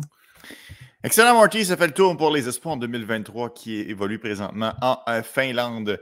encore une fois, c'était fort intéressant, mais on va enchaîner avec un revenant sur ce podcast. Notre bon ami et journaliste à TVA Sport, Nicolas Cloutier. Comment ça va, Nicolas? Salut, boys. Est-ce que vous m'entendez bien? On t'entend bien, on t'entend bien. Super bien. écoute, j'avais, vraiment hâte de vous parler euh, d'Oliver Kapanen, les gars, parce que même si c'est un espoir dont on parle euh, trop peu, selon moi, pour ceux qui connaissent et pour ceux qui suivent, ça demeure un espoir qui est polarisant. J'ai une petite idée euh, des, opinions de, Marty, je pense, là-dessus. Désolé, je ne sais pas trop, mais j'ai vraiment hâte de vous entendre parler là-dessus. Mais premièrement, Nick, mets-nous en contexte. pourquoi est-ce que tu, débarques aujourd'hui pour nous parler d'Oliver Kapanen? je comprends qu'on faisait la Finlande, mais il doit y avoir une raison derrière tout ça que tu viens nous jaser aujourd'hui. Ben, d'emblée, Oliver Kapanen, on le nomme pratiquement pas quand on fait des palmarès d'espoir des Canadiens, puis ça demeure un choix relativement élevé. c'est un choix de deuxième tour. Je pense que c'était la dernière année de Timmins à la barre du repêchage des Canadiens quand ils l'ont repêché au deuxième tour. Puis, euh, écoute, c'est un nom qui est dans la, dans la royauté du hockey. Les, les là, je peux t'en nommer 5-6 dans cette famille-là qui ont une carrière décorée euh, sur le plan international. Euh, dans, l'entourage du hockey, tu vas parler un peu tout le monde. Et à peu près tout le monde va te dire que Oliver Kapanen est un meilleur joueur que Kasperi Kapanen. Et Kasperi Kapanen, bon, euh, c'est pas un gars qui brûle la LNH, on va se dire, mais ça demeure un bon joueur. Puis même hier, je pense qu'il a inscrit un tour du chapeau. C'est un joueur très rapide, qui a une saison de 20 buts euh, avec les Maple Leafs notamment. Puis ça, m'étonne. Ça étonne plusieurs gens parce que oui, je sais que les statistiques sont pas là, mais je pense que je pense qu'il faut creuser. Je pense qu'il faut creuser dans le cas d'Oliver Kapanen. Puis il y, a plusieurs nuances qu'ensemble, on va pouvoir décortiquer. Ben, Parlons-en, Nick, parce que, ben, encore une fois, je, parce que tu écris présentement un article sur lui, tu fais un portrait sur lui. C'est la raison pour laquelle que tu t'es attardé à ce joueur dans les, mm-hmm. euh, dans les derniers jours. Puis c'est vrai, tu as bien raison. C'est un joueur qui passe beaucoup sur le radar au sein des, des partisans du Canadien de Montréal. Les Sean Farrell, les Lane Hudson, les Owen Beck, les Logan Mayou retiennent beaucoup l'attention. Et pourtant, Oliver Kapanen, euh, peut-être parce que c'est pas le style le plus flamboyant, est un peu plus, euh, est un peu plus négligé mais est-ce qu'il pourrait tout de même avoir une utilité dans la Ligue nationale de hockey? Ça, j'ai pas de doute là-dessus. Ben moi, j'ai pas de doute quant à ses perspectives de jouer dans la Ligue nationale. La vraie question va être autour de son plafond. Écoute, au début, euh, dans les discussions, quand, quand il venait d'être pêché par les Canadiens, on voyait comme un potentiel peut-être deuxième centre. Bon, écoute, je le vois davantage comme un attaquant qui pourrait jouer dans le top 9.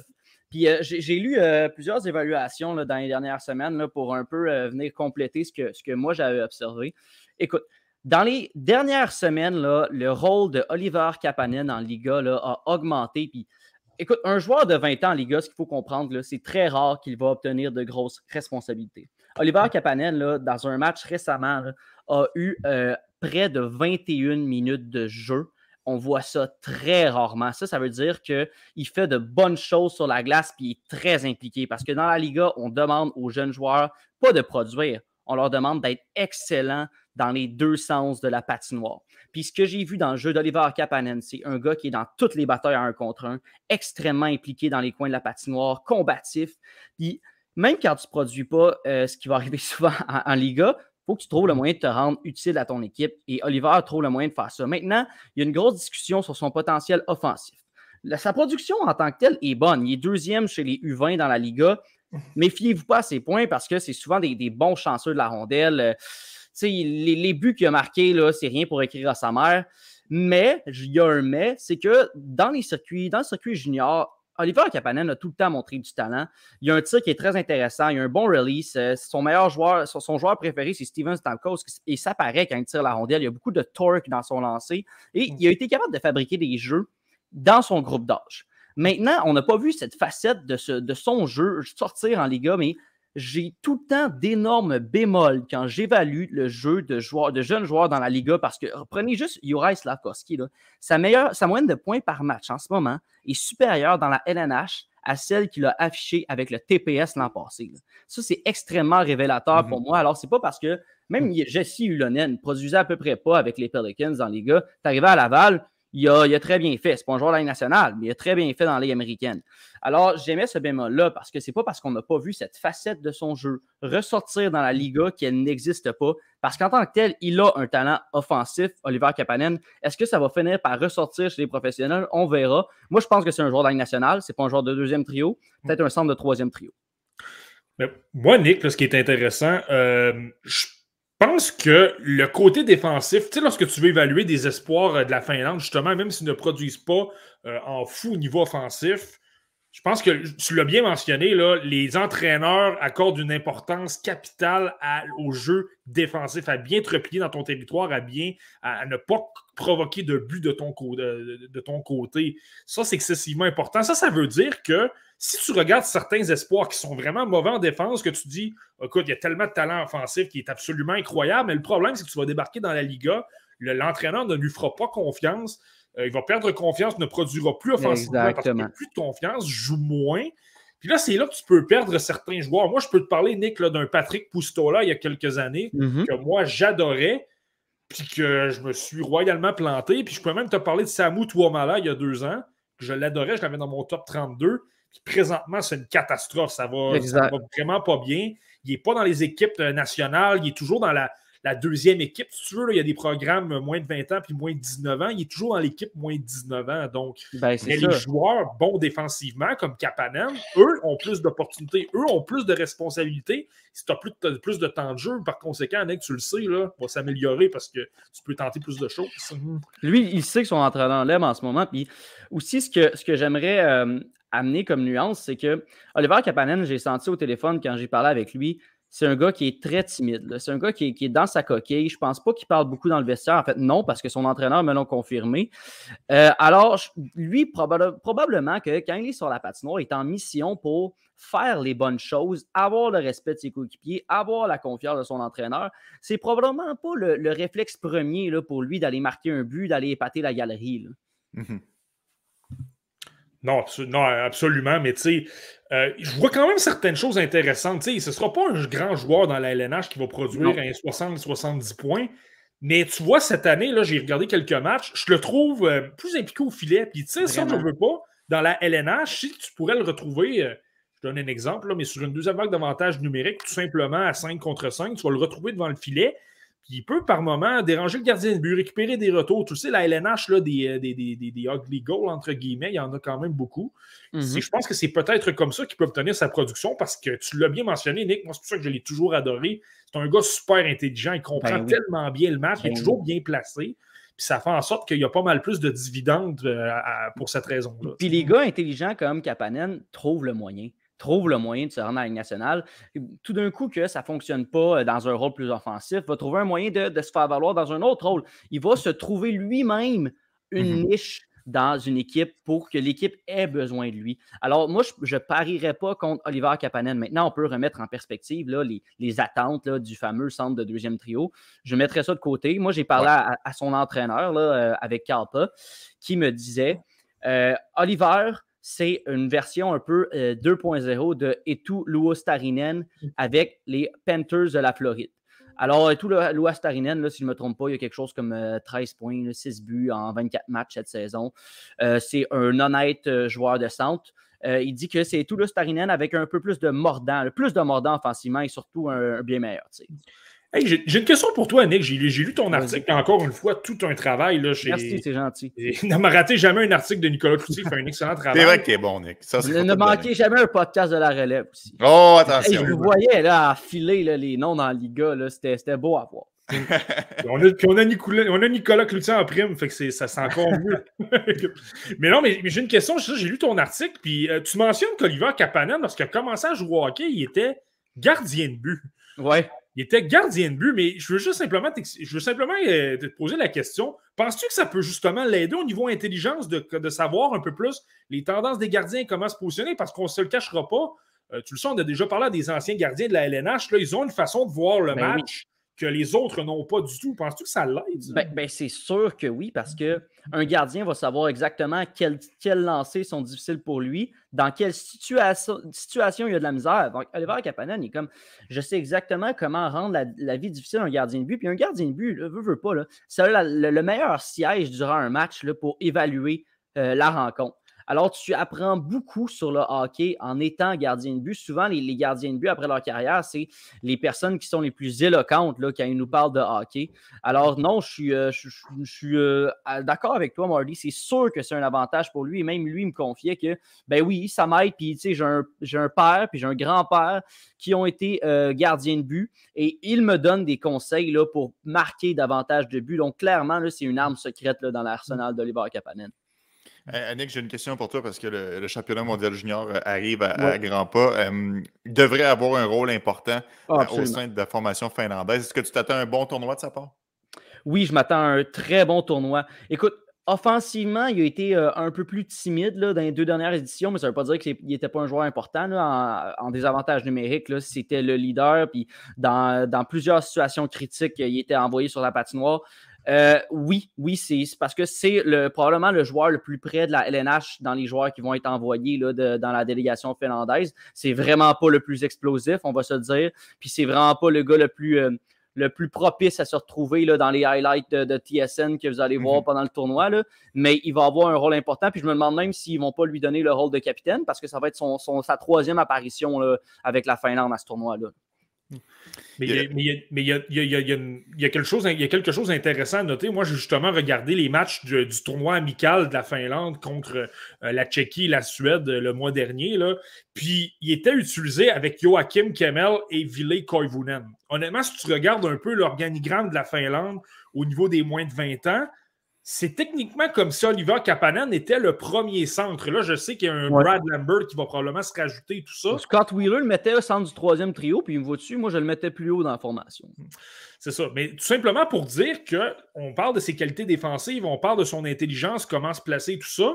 On sait très bien que Kemel, c'est probablement sa lacune. Puis Koivunen, c'est un peu inconstant. Il est bon offensivement, mais par moment, pour avoir des lacunes. Donc, c'est peut-être là sa grande force. Il va peut-être rendre un Kemel et un Koivunen meilleurs pour pouvoir davantage s'exprimer offensivement parce que lui fait le travail offensif, euh, défensif plutôt, de se replier avec les, défenseurs et de faire le travail. Pendant ce temps-là, Kemel et Koivunen pourront produire. Ça, c'est intéressant.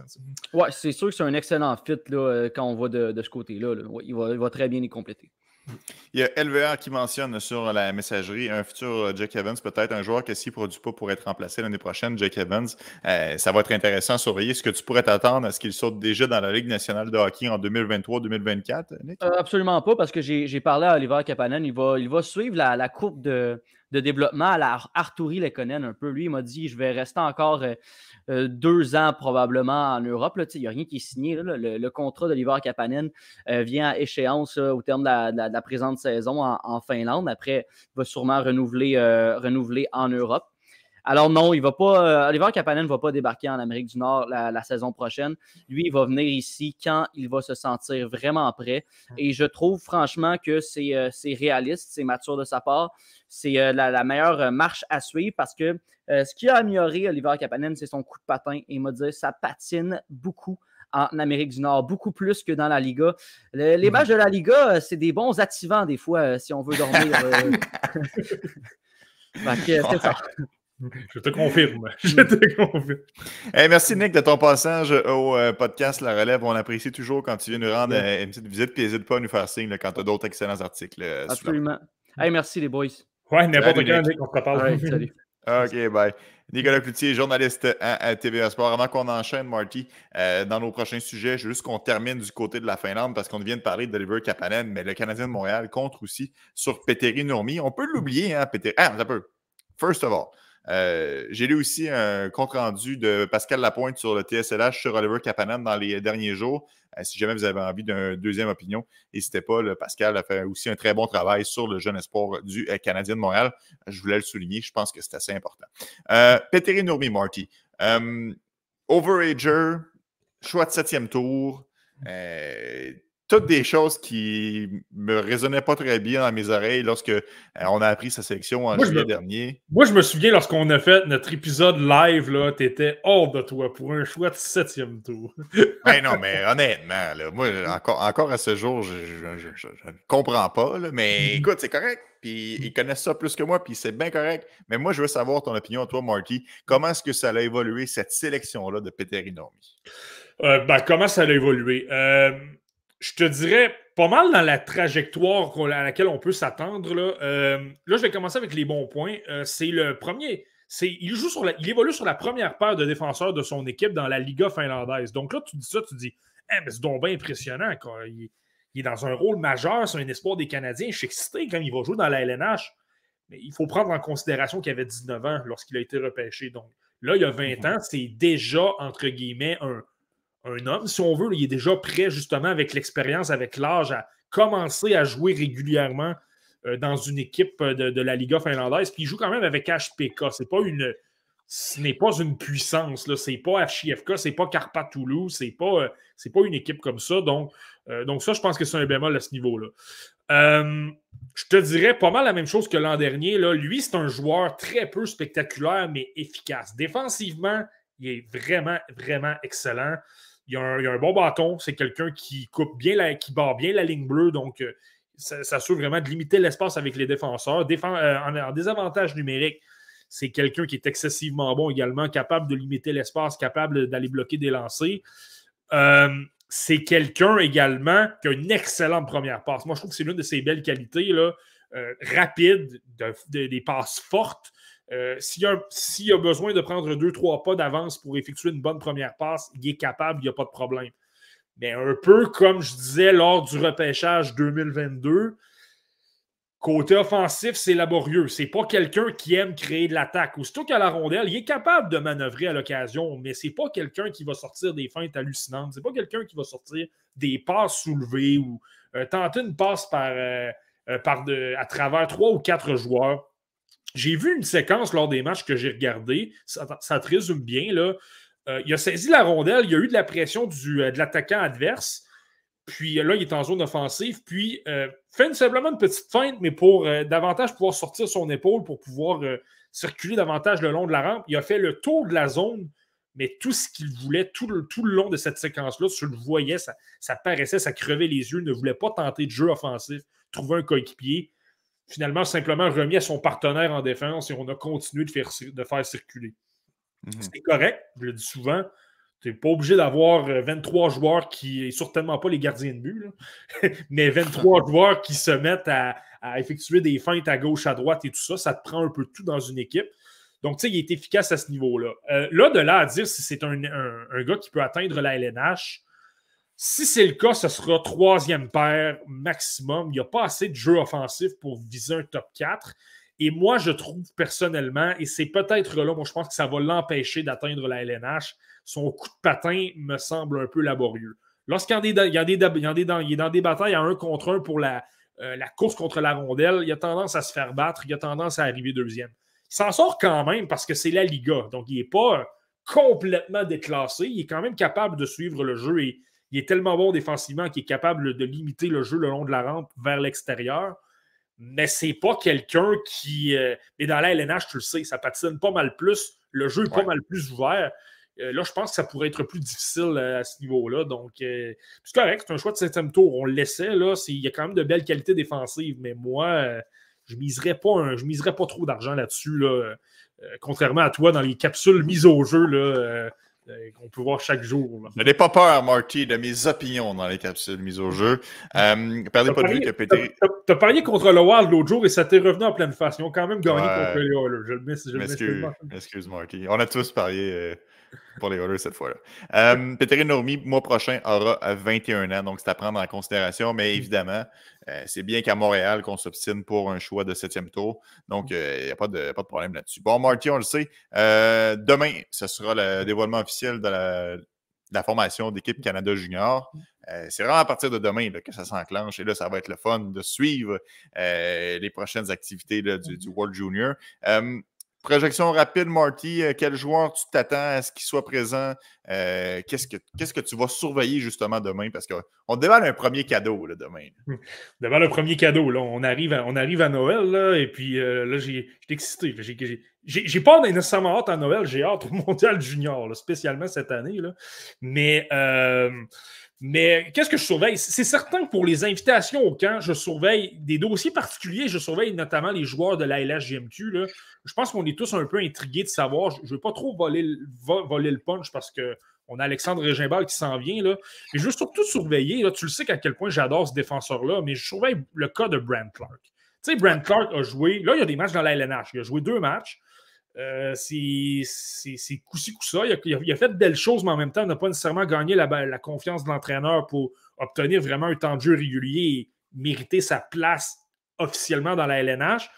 Un peu à l'instar de Shane Wright, a été renvoyé dans la Ligue américaine à des fins de conditionnement. Ça lui a permis de jouer cinq matchs Et de ce que j'ai vu offensivement, ça s'est bien passé, mais il y a eu des lacunes défensives. Dans le fond, c'est du bon vieux Brent Clark.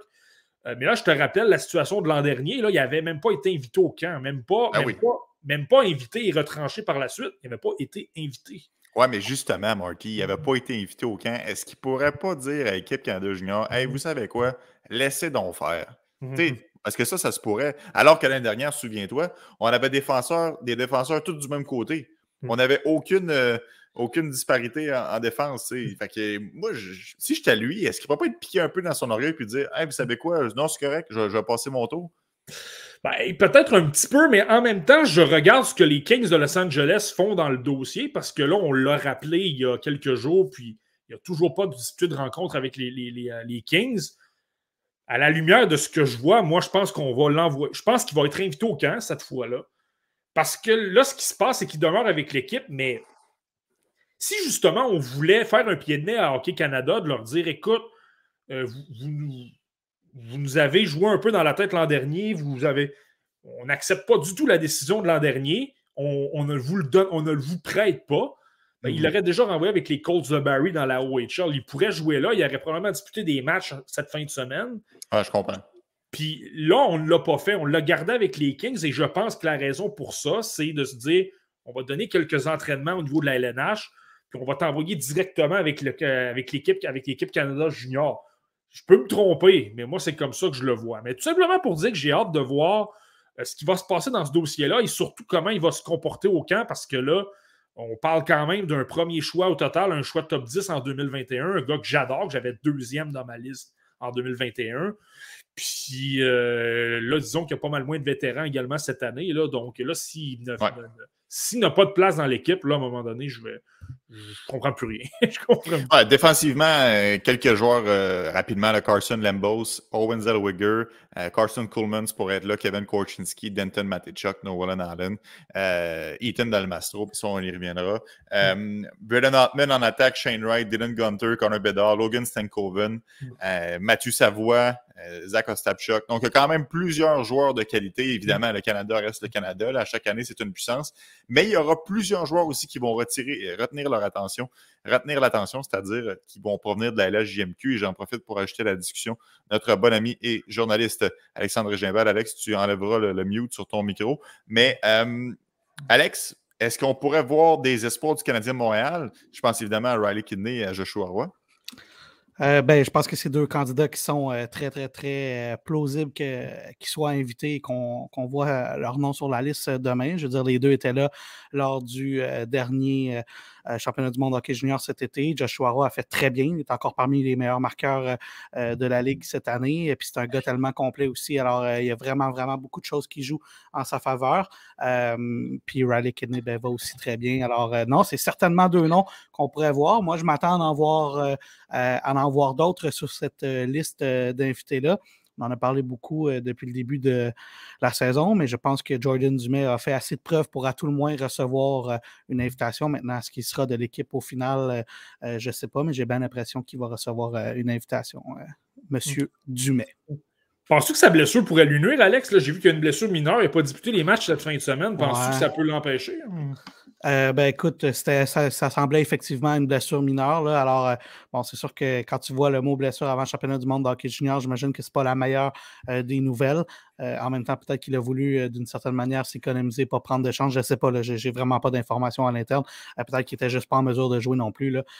Mais, mais je sais pas. C'est, certainement pas une bonne nouvelle. Là. Ça, je pense pas qu'il y a Ouais. personne qui pense que c'est une bonne nouvelle, mais bon, ça semble mineur. Alors, on verra comment est-ce qu'il va s'en sortir. Euh, euh, au camp d'entraînement s'il reçoit une invitation. Bon, Marky le disait un peu tantôt pour euh, Nomi, ça prend toutes sortes de joueurs pour former une bonne, euh, une bonne équipe de hockey. Puis c'est la même chose avec l'équipe Canada Junior. On ne peut pas avoir 12 attaquants talentueux qui visent toujours le coup de circuit. Ça prend des joueurs de rôle. Est-ce qu'un Nathan Gaucher pour être capable justement de se tailler un poste dans cette optique-là? Ben, je pense que Nathan, s'il si, y a un joueur euh, sur lequel euh, je serais très, très, très surpris qu'il ne soit pas euh, de cette liste-là et voire même peut-être de la formation finale, c'est bel et bien Nathan Gaucher. c'est un gars qui était de l'édition de, du dernier été et c'est un gars, encore une fois, qui a tellement, mais tellement d'atouts dans son jeu, tellement responsable défensivement. Il est tellement bon dans toutes les phases du jeu. il a aussi, il est plus rapide aussi qu'il était euh, sans qu'il était là, là, avant, mais euh, il est encore meilleur que ce qu'il était cet été, je pense. Alors, euh, je pense qu'un choix de première ronde dans la Ligue nationale, un gars que je ne vais pas y mettre trop de pression trop rapidement, mais que j'ai l'impression qu'on va voir dans la Ligue nationale plus tôt que plus tard. je pense que c'est un gars qui a de très bonnes chances de se tailler un poste avec Équipe Canada Junior. Moi, honnêtement, Nathan Gaucher, je pense que c'est confirmé, il a son poste. on parle quand même de quelqu'un qui a joué avec l'équipe au Mondial Junior l'été passé. Puis je te rappelle des autres qui avaient évolué au sein, d'un trio avec Connor Bedard. Donc, tu sais, je pense qu'il a montré des choses euh, à l'équipe canadienne lors de, à ce moment-là pour justifier sa présence, pour revenir, pour dire à quel point. Moi, je pense là, que, tu sais, on va. Il y a toujours le fameux dernier match euh, euh, intra-équipe. Ah, ok, excuse-moi. excuse moi non, je veux parler davantage. Tu sais, le fameux dernier match du camp, habituellement, que tu disputes contre euh, soit le match intra-équipe ou le match contre des étoiles universitaires euh, du, du U-Sport. Euh, il y a toujours des joueurs qui sont laissés de côté parce qu'ils sont garantis de faire, de, faire partie de l'équipe. Je pense qu'un gaucher, c'est ça. Parce qu'il présente tout. Il a été capable de justement occuper un rôle avec Connor Bedard. il a quand même montré certaines étincelles. Euh, puis si tu veux l'utiliser dans un rôle défensif, il est parfait. C'est quelqu'un qui est super agressif sur le plan physique. C'est quelqu'un qui défensivement, il est quasi irréprochable. C'est quelqu'un qui gagne énormément de mise au jeu. Euh, c'est un choix de premier tour dans la LNH également. Donc, mhm. tu sais, je pense qu'il y a à peu près tout. Moi, je pense que le joueur dans la LHJMQ qui a fait partie de l'équipe cet été et que son poste, moi, j'ai hâte de le surveiller. Je pense qu'il va se tailler une place quand même, mais c'est pas garanti. Il faut qu'il se batte. C'est Riley Kidney. Euh, mhm. je trouve qu'il y a un début de saison, il y a une saison, il y a des bonnes statistiques, mais ça, je pense que c'est normal, je l'ai déjà expliqué. Il est un peu tout seul présentement à Batters. Il n'y a pas énormément de talent offensif autour de lui. C'est normal, on visait davantage l'an dernier. Il y a plusieurs joueurs qui ne sont pas revenus. Mais lui, tu vois, si on parle d'un joueur de plus petit gabarit un peu, plus un fabricant de jeu, peut-être moins quelqu'un justement que tu veux sur un troisième ou un quatrième trio pour euh, euh, défendre des avances, pour euh, jouer physiquement, pour appliquer de l'échec avant, pour euh, être capable de changer l'allure d'un match, lui a peut-être un peu moins ces qualités-là. Donc, moi, je te dirais que chez, du côté de la LHGMQ, c'est peut-être le joueur que je vais surveiller, mais sinon, là, j'en vois plusieurs autres qui pourraient faire partie mais Martin, il, a l'avantage, par contre, d'avoir euh, été avec la formation euh, euh, lui aussi l'été passé. Alors, Hockey Canada en connaît peut-être un peu plus déjà sur lui. puis j'ai l'impression que si on hésite entre un, joueur ou un autre, ben, Riley Kidney pourrait peut-être faire pencher la balance de par son expérience, même s'il n'a pas joué, à mon souvenir, tous les matchs, mais par son expérience passée pourrait jouer en sa faveur, d'après moi. Hmm. C'est certain que ça lui donnait un avantage. Ça, c'est certain. Tu, tu tu dois, le, tu dois le placer devant, ça c'est certain, mais c'est simplement pour dire que son poste, contrairement à un Joshua Roy et un, un Nathan Gaucher, là, euh, je ne serais pas prêt à dire que son poste est garanti. Je pense qu'il va devoir se battre. Je pense qu'il va, il va, il va avoir une place quand même. Là. Mais c'est pas garanti. Il va falloir qu'il mette ses bas de travail, qu'il se présente, puis qu'il, trouve le moyen de créer de l'attaque parce que c'est pas comme s'il pouvait viser euh, tous les postes dans une équipe.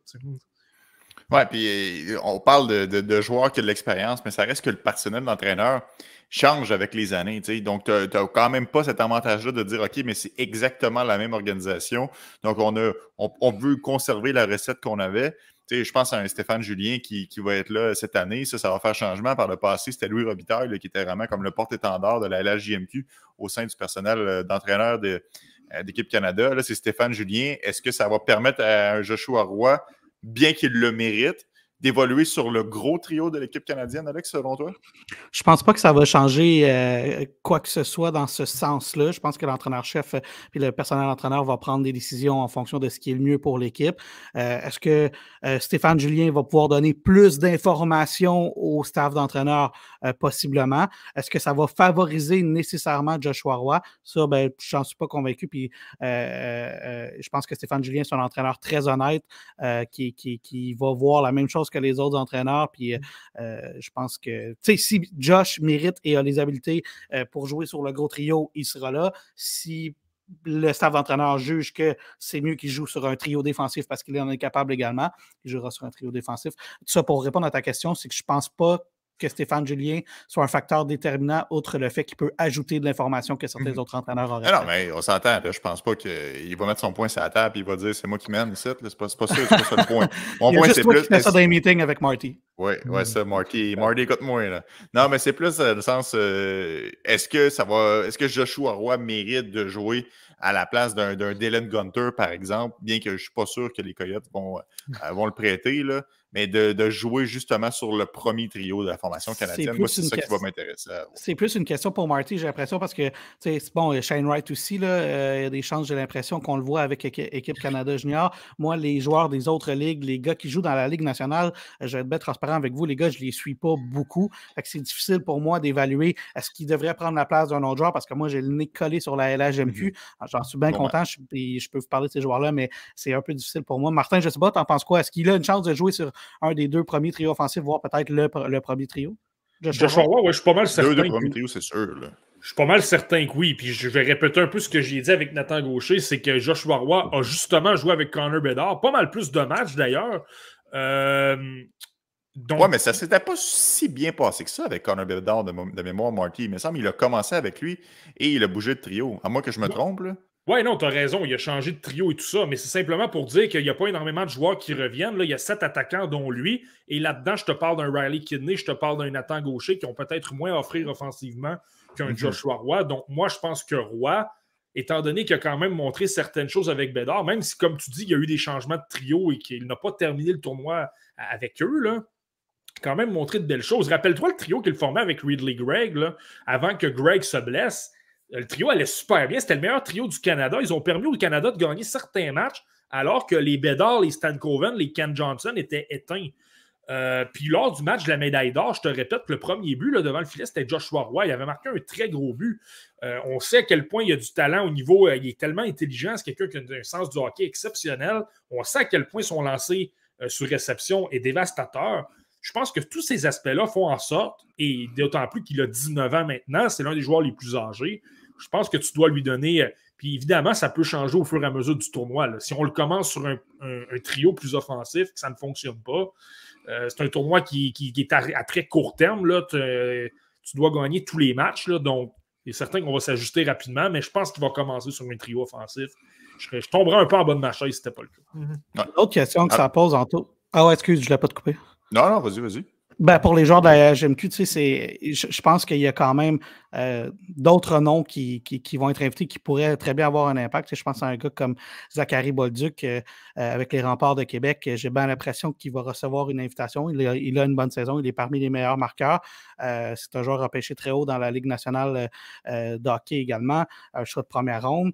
Est-ce qu'on va inviter également des gardiens euh, du côté du Québec? C'est peut-être une question à poser. Euh, euh, bon, il y a quelques ga- gardiens qui font euh, très bien. Euh, bon, évidemment, il n'y a pas de, euh, gardiens là, qui ont été repêchés très haut dans la Ligue nationale dans les dernières années, mais je ne sais pas. J'en sais un nom comme ça. Euh, Peut-être euh, un gars comme, ben, justement, à Québec, un gars comme William Rousseau. Est-ce qu'on va le regarder? Il n'a presque pas perdu depuis le début de la saison. Est-ce qu'on va lui donner une chance? Je ne sais pas. Je n'ai pas d'informations vraiment pas à ce niveau-là. Un gars comme Malatesta, qui, qui je suis encore à Québec, là, mais qui a mis des buts, euh, euh, qui, qui- des buts, euh, but après but depuis le début de la saison. Euh, il est, euh, si je ne me trompe pas, le deuxième meilleur marqueur de la LA, euh, buteur de la LHGMQ au moment où on se parle. Alors, euh, est-ce que c'est un gars qu'on qu'on va inviter également? Est-ce qu'encore, je, suis encore à Québec là, euh, parce qu'il y a des noms qui reviennent euh, plus souvent qu'autrement. Est-ce qu'on va inviter un Evan Maz à la défense? Euh, bon, je pense qu'il y, y a certains joueurs qui pourront euh, euh, peut-être poser des questions. Est-ce qu'on invitera? Je ne sais pas. Justin Robida, avec les Foreurs de Faldor, on n'en parle pas beaucoup parce qu'il est loin, mais il le fait très bien. C'est un gars qui Mm. traîne un peu euh, l'équipe sur ses épaules. Alors moi, j'ai bien hâte de voir cette liste-là. Tantôt, vous parliez de, de- de cadeaux de Noël. J'ai bien hâte de voir quels euh, quels représentants de la LHMQ vont être invités. J'ai l'impression que les remparts devraient avoir une, une, quand même une représentation euh, significative là, dans, la, dans la LHMQ. Je ne sais pas, Martin, as-tu d'autres noms euh, en tête? T'avais-tu- Y a-tu des noms que je n'ai pas nommés qui. Ouais, ben, moi, Alex, là, je, vais te, je vais te- je vais te dire une chose. Je surveille trois dossiers du côté de la LGMQ je surveille trois noms en particulier. Puis les trois, c'est. Tu as parlé de William Rousseau, ça c'est super intéressant. Je l'ai noté dans ma liste et moi je suis d'accord avec toi, Alex. Je pense qu'il va recevoir une invitation. ah, moi j'ai pas dit que je pensais qu'il allait recevoir une invitation. J'ai juste dit est-ce qu'on va regarder de son côté? Je veux dire, il n'a pas perdu depuis le début de la saison. Oui, mais c'est quand, même toi, quand même toi qui as amené le nom. Moi je veux simplement, moi je vais aller un peu plus loin. Je pense qu'il va recevoir une invitation parce qu'il y a une saison exceptionnelle. C'est un gardien de but de 19 ans.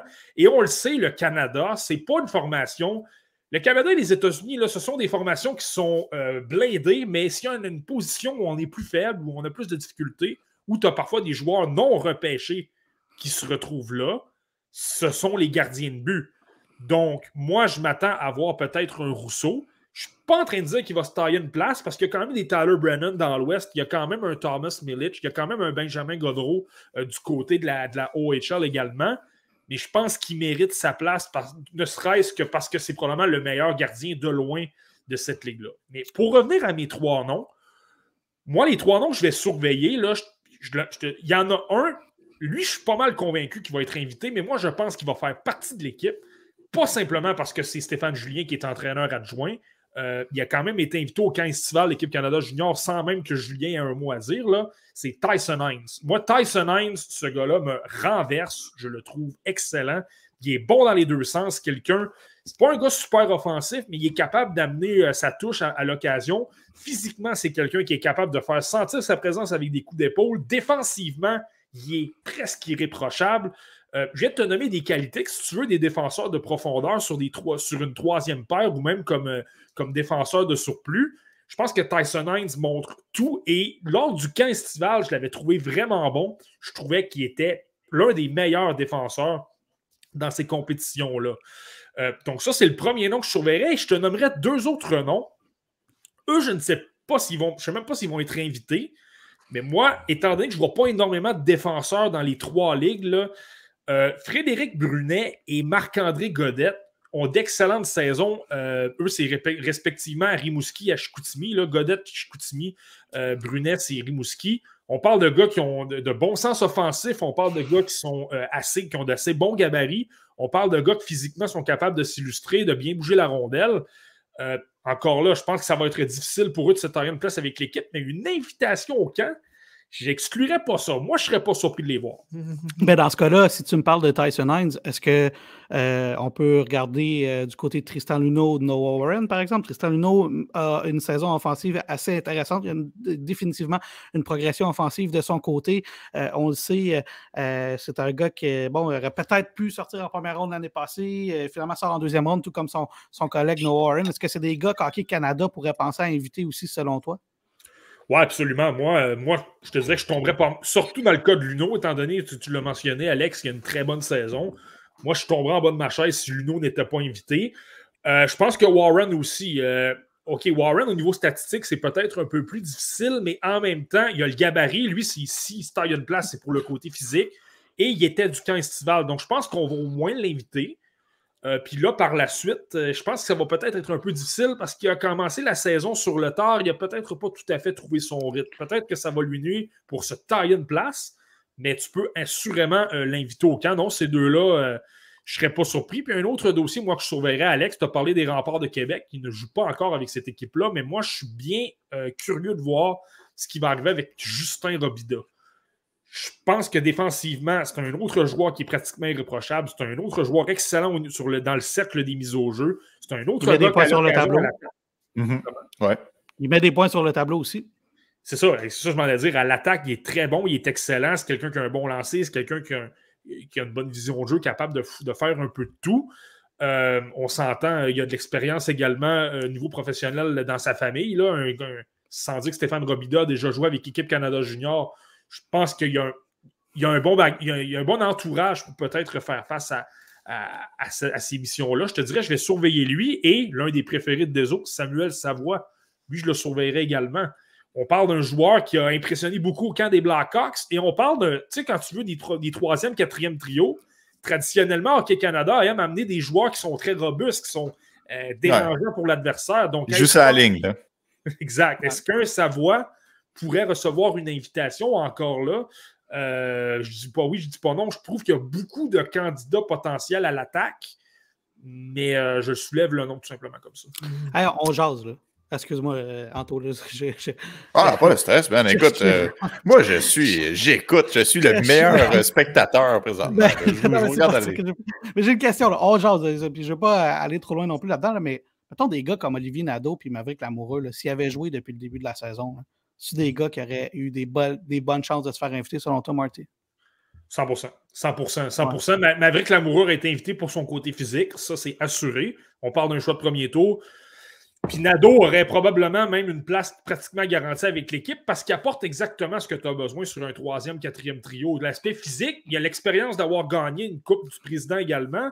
Euh, tu sais, on, tu on a entendu les histoires un petit peu, là, ce qu'il a vécu. Là, son épaule était.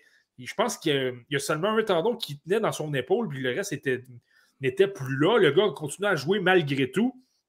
Tu sais, quand tu parles de joueur de caractère, euh, d'un gars qui va faire le petit travail, aller gagner des batailles dans les coins, aller devant le filet, récupérer des rondelles, c'est un style qui est parfait pour un troisième, quatrième, trio d'équipe Canada Junior. Moi, je, suis pas, mal certain qu'il y aurait une place, mais là, malheureusement, en raison de la blessure, probablement que c'est. euh, Hey, les gars, je veux aller ailleurs que le, le- le championnat mondial junior, là, quand on aura la formation, on aura l'occasion de s'en reparler. Puis ça va être intéressant de surveiller justement qui est invité, mais qui réussit à percer l'alignement. Euh, je vais te parler de Victoriaville, euh, Alex, parce que on le sait, hein, cette année, euh, Gabriel Degg retient beaucoup l'attention et pour la première fois de sa carrière dans la JMQ, il a gardé les buts deux matchs de suite. Et cette équipe-là est hallucinante depuis le début de l'année dans le circuit courtois. Ben ouais, mais hein, on en a parlé un peu plus tôt euh, cette année de Victo comme quoi c'était une surprise, mais là, euh, je vous dirais que la surprise se concrétise. Ils sont 8-1-1 dans leurs 10 derniers matchs, mais ils sont 8-0 à leurs 8 derniers matchs. Alors, euh, c'est une équipe qui va très bien. Tu me parles de Gabriel euh, il va très bien également, mais Nathan Darvaux va également très bien, au point où on parlait de, on parlait de William Rousseau tantôt, là, mais je pense que Nathan Darvaux, il, il a très, très bien fait depuis le début de la saison. C'est certainement un des bons gardiens également dans le circuit. Là. Euh, alors, euh, écoute, j'ai hâte de voir qu'est-ce qui va arriver avec la situation des gardiens à Victo parce qu'on a deux très, très bons gardiens. Euh, le capitaine Maxime Pellerin marche à la planche. Euh, le défenseur Pierre-Olivier Roy, on en a parlé un peu plus tôt comme quoi c'était un joueur sous-estimé. Ben, il continue de produire. Il est euh, euh, à plus de euh, un point par match et c'est un défenseur. Là, euh, euh, Pierre-Olivier Roy. Alors, euh, écoute, c'est une équipe qui va très bien à l'image euh, de, de Karl Mallette. C'est des gars travaillants qui euh, mettent leur botte de travail à chaque match et visiblement, ça leur sourit. Ils sont très, très hauts dans le classement général au moment où on se parle. Alors, euh, j'ai hâte de voir là, parce que est-ce que ça change le plan dans le cas de Victo? Est-ce qu'on va devenir acheteur? Euh, parce que là, on parle de, du championnat du monde de hockey junior, mais quand on parle de ça dans le hockey junior, ben, ouais. ça veut aussi dire période des transactions. Alors, est-ce qu'on va changer le plan? Est-ce qu'on va être patient puis dire ben, déjà, on visait plus l'année prochaine et l'autre d'après, ou euh, bon, à moyen terme. Euh, mais là, écoute, tu es une des meilleures équipes. Euh, j'ai hâte, hâte, de voir, c'est très, très, très intriguant euh, et fascinant ce qui se passe du côté de Tu avais un petit 2 à mettre, Alex. euh, tu penses je que pas. Je ne sais pas. J'ai vraiment aucune idée. Je ne je, je, je, sais vraiment pas. mon feeling, c'est que tu as deux bons gardiens. Tu as peut-être une façon de, euh, je sais pas, de laisser aller un Darvaux parce que peut-être, euh, puis là, je, je, vraiment, pas d'informations, là, je spécule, mais euh, tu sais, il y a beaucoup d'équipes qui vont chercher un gardien de but. Toi, tu en as deux bons, dont un d'avenir. Tu sais que Gabriel Degg, c'est ton gardien d'avenir. Mais peut-être que si tu te dis, ben là, garde nous autres, on va peut-être faire, entre guillemets, un move cette année. Ben là, tu gardes Darvaux parce qu'il a déjà de l'expérience dans le circuit. Et puis, ben, tu te dis, ben, regarde, on va prendre une shot avec l'équipe qu'on a. On, on, est dans le haut du classement général au moment où on se parle. Si la tendance se maintient, ben, on a peut-être plus une équipe pour veiller tard. Puis, écoute, ça sera peut-être le statu quo dans le cas des, des Tigres de Victoriaville. J'en ai vraiment aucune idée. Doit euh, réplique, mais... Marty. Acheteur-vendeur ouais, Victoriaville. Écoute, euh, moi, je pense qu'on va être euh, légèrement vendeur. Je pense qu'on va échanger Nathan Darvaux. Je vais t'expliquer pourquoi je pense ça. Premièrement, Gabriel Degg fait un travail absolument incroyable. On parle d'un gardien exceptionnel là, pour le Québec là, euh, et il fait un très bon travail. Donc, on pourrait très bien se permettre de lui donner euh, le filet comme gardien euh, numéro un, même à 16 ans, quitte à. Sans affaiblir trop l'équipe. Non, c'est ça. Mais c'est parce qu'il fait le travail. S'il ne faisait pas le travail, je ne penserais pas ça, mais il fait le travail. Donc, pourquoi ne pas lui donner une chance? Et je te le répète, c'est un exceptionnel. C'est rare qu'on parle d'un gardien de but qui pourrait être un espoir de premier tour dans la LNH, mais lui, c'en est un. Et également, si tu regardes la composition de l'équipe des Tigres, je te nomme des noms, là. Euh, Maxime Pellerin, c'est un 19 ans. Tommy Cormier, c'est un 19 ans. Pierre, Pierre-Olivier Roy, c'est un 18 ans. Thomas Bellegarde est un 20 ans. Mais Justin Gendron, c'est un 16 ans. Euh, Gorgunov, Prichekov, on parle de 18 ans. Je ne sais pas si tu comprends ce que je veux dire. Je viens de te nommer 7 ou 8 noms. Là. Là-dedans, il y en a un que l'an prochain ne sera pas de retour, c'est Bellegarde. Tout ça pour te dire que la majorité de l'équipe, aussi bien, aussi bon on est cette année, on peut revenir avec à peu près la même équipe l'an prochain et être encore plus dominant. Donc, moi, c'est pour ça que je ne m'attends pas à avoir énormément de, changements. Peut-être un élément ici et là, peut-être un joueur de 20 ans qui va nous aider ou un, élément de profondeur, mais je ne pense pas que Karl Mallette va se déshabiller pour assembler son équipe. Et surtout, je pense que c'est une équipe de col bleu. Je pense que la chimie est importante. Tous les joueurs sont, euh, sont dédiés l'un envers l'autre. On travaille excessivement fort. Euh, moi, si j'avais un 10 à parier, je pense qu'on ne va pas faire énormément de gestes parce que l'an prochain, on va être encore bien meilleur. donc, en tout cas, vous avez, la, même la même opinion. Moi aussi, je pense un peu comme Marty. Pourquoi se priver euh, de ne pas être échangé un excellent gardien de but? Quand tu en as déjà un autre dans ta formation et que tu ne t'affaibliras pas tant que ça au final. Mmh. Donc, euh, puis surtout que tu peux ajouter à ton noyau pour l'année prochaine. Tu peux déjà commencer à mettre des morceaux de casse-tête dans ton puzzle. Mmh. Euh, ça me semble être la bonne réponse, mais ça va être intéressant à suivre. en tout cas, chapeau à Victo qui, qui ont retourné le navire de, bord très rapidement. Je vous rappelle qu'ils sont champions de la Coupe du Président, euh, pas l'année passée, l'autre d'avant. Alors, de voir qu'ils sont déjà de retour en haut. Ouais, Martin, qu'est-ce que tu allais dire? Euh, ce qui pourrait être possible, par contre, ce serait que les Tigres euh, aient cherché euh, un, joueur de 18 ans. Donc là, tu peux viser deux ans. Donc, tu peux obtenir ton joueur de 18 ans qui est très bon cette année, puis il va demeurer avec ton équipe l'an prochain, il va être encore meilleur. Ça, c'est peut-être le genre de geste mhm. que je verrais les Tigres Bon, là, on a parlé de la situation de Victoriaville, acheteur-vendeur, mais la période de transaction s'en vient. C'est une période charnière dans la JMQ. Il y a bien des partisans qui s'intéressent à la Ligue à ce moment précis-là de l'année. Euh, Dresse-nous un portrait, Alex, des équipes qui pourraient euh, se démarquer, là, autant acheteurs que vendeurs, qui, affichent déjà leurs couleurs ou qui vont les afficher. Ben, ben pas déjà, évidemment, parce que c'est pas ouvert, mais selon toi, vont afficher leurs couleurs rapidement.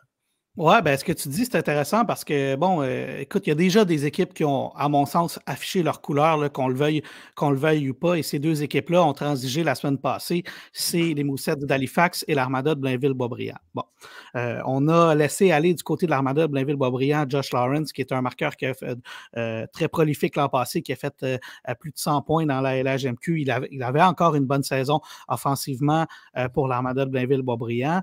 L'Armada n'a pas connu le début de saison qu'il espérait et voulait pour toutes sortes de raisons.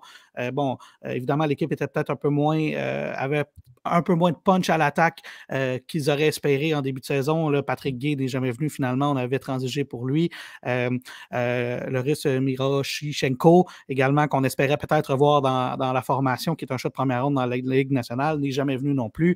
Alors, bon, je pense que ça a été, le cycle a été un peu euh, dérangé pour euh, ces, raisons-là. Et là, je pense que du côté de l'Armada, ben, on a décidé, en tout cas, du moins pour cette, ce, move-là, de, laisser aller un des meilleurs pointeurs. Alors, moi, je pense que ça, en dit long sur les intentions de l'Armada. Et du, du côté d'Halifax, ben, ça en dit long également parce qu'on va chercher un excellent joueur.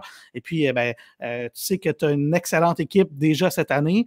Peut-être qu'on se dit, ben là, c'est cette année parce que l'année prochaine, il y a des chances qu'on perde Zachary Lheureux. Alors, on va y aller all-in cette année. En tout cas, c'est un move très important qu'ils ont fait en allant chercher Josh Lawrence. Euh, donc, ça, ce sont deux équipes qui ont affiché leur couleur. Bon, je ne vous serai pas, je, vais surprendre personne en disant que euh, je pense que euh, les équipes dont on parle depuis le début de la saison, Sherbrooke, Québec, et ah euh, euh, Gatineau vont être acheteurs. Je pense qu'il n'y a personne qui va tomber en bas de sa chaise si je dis ça.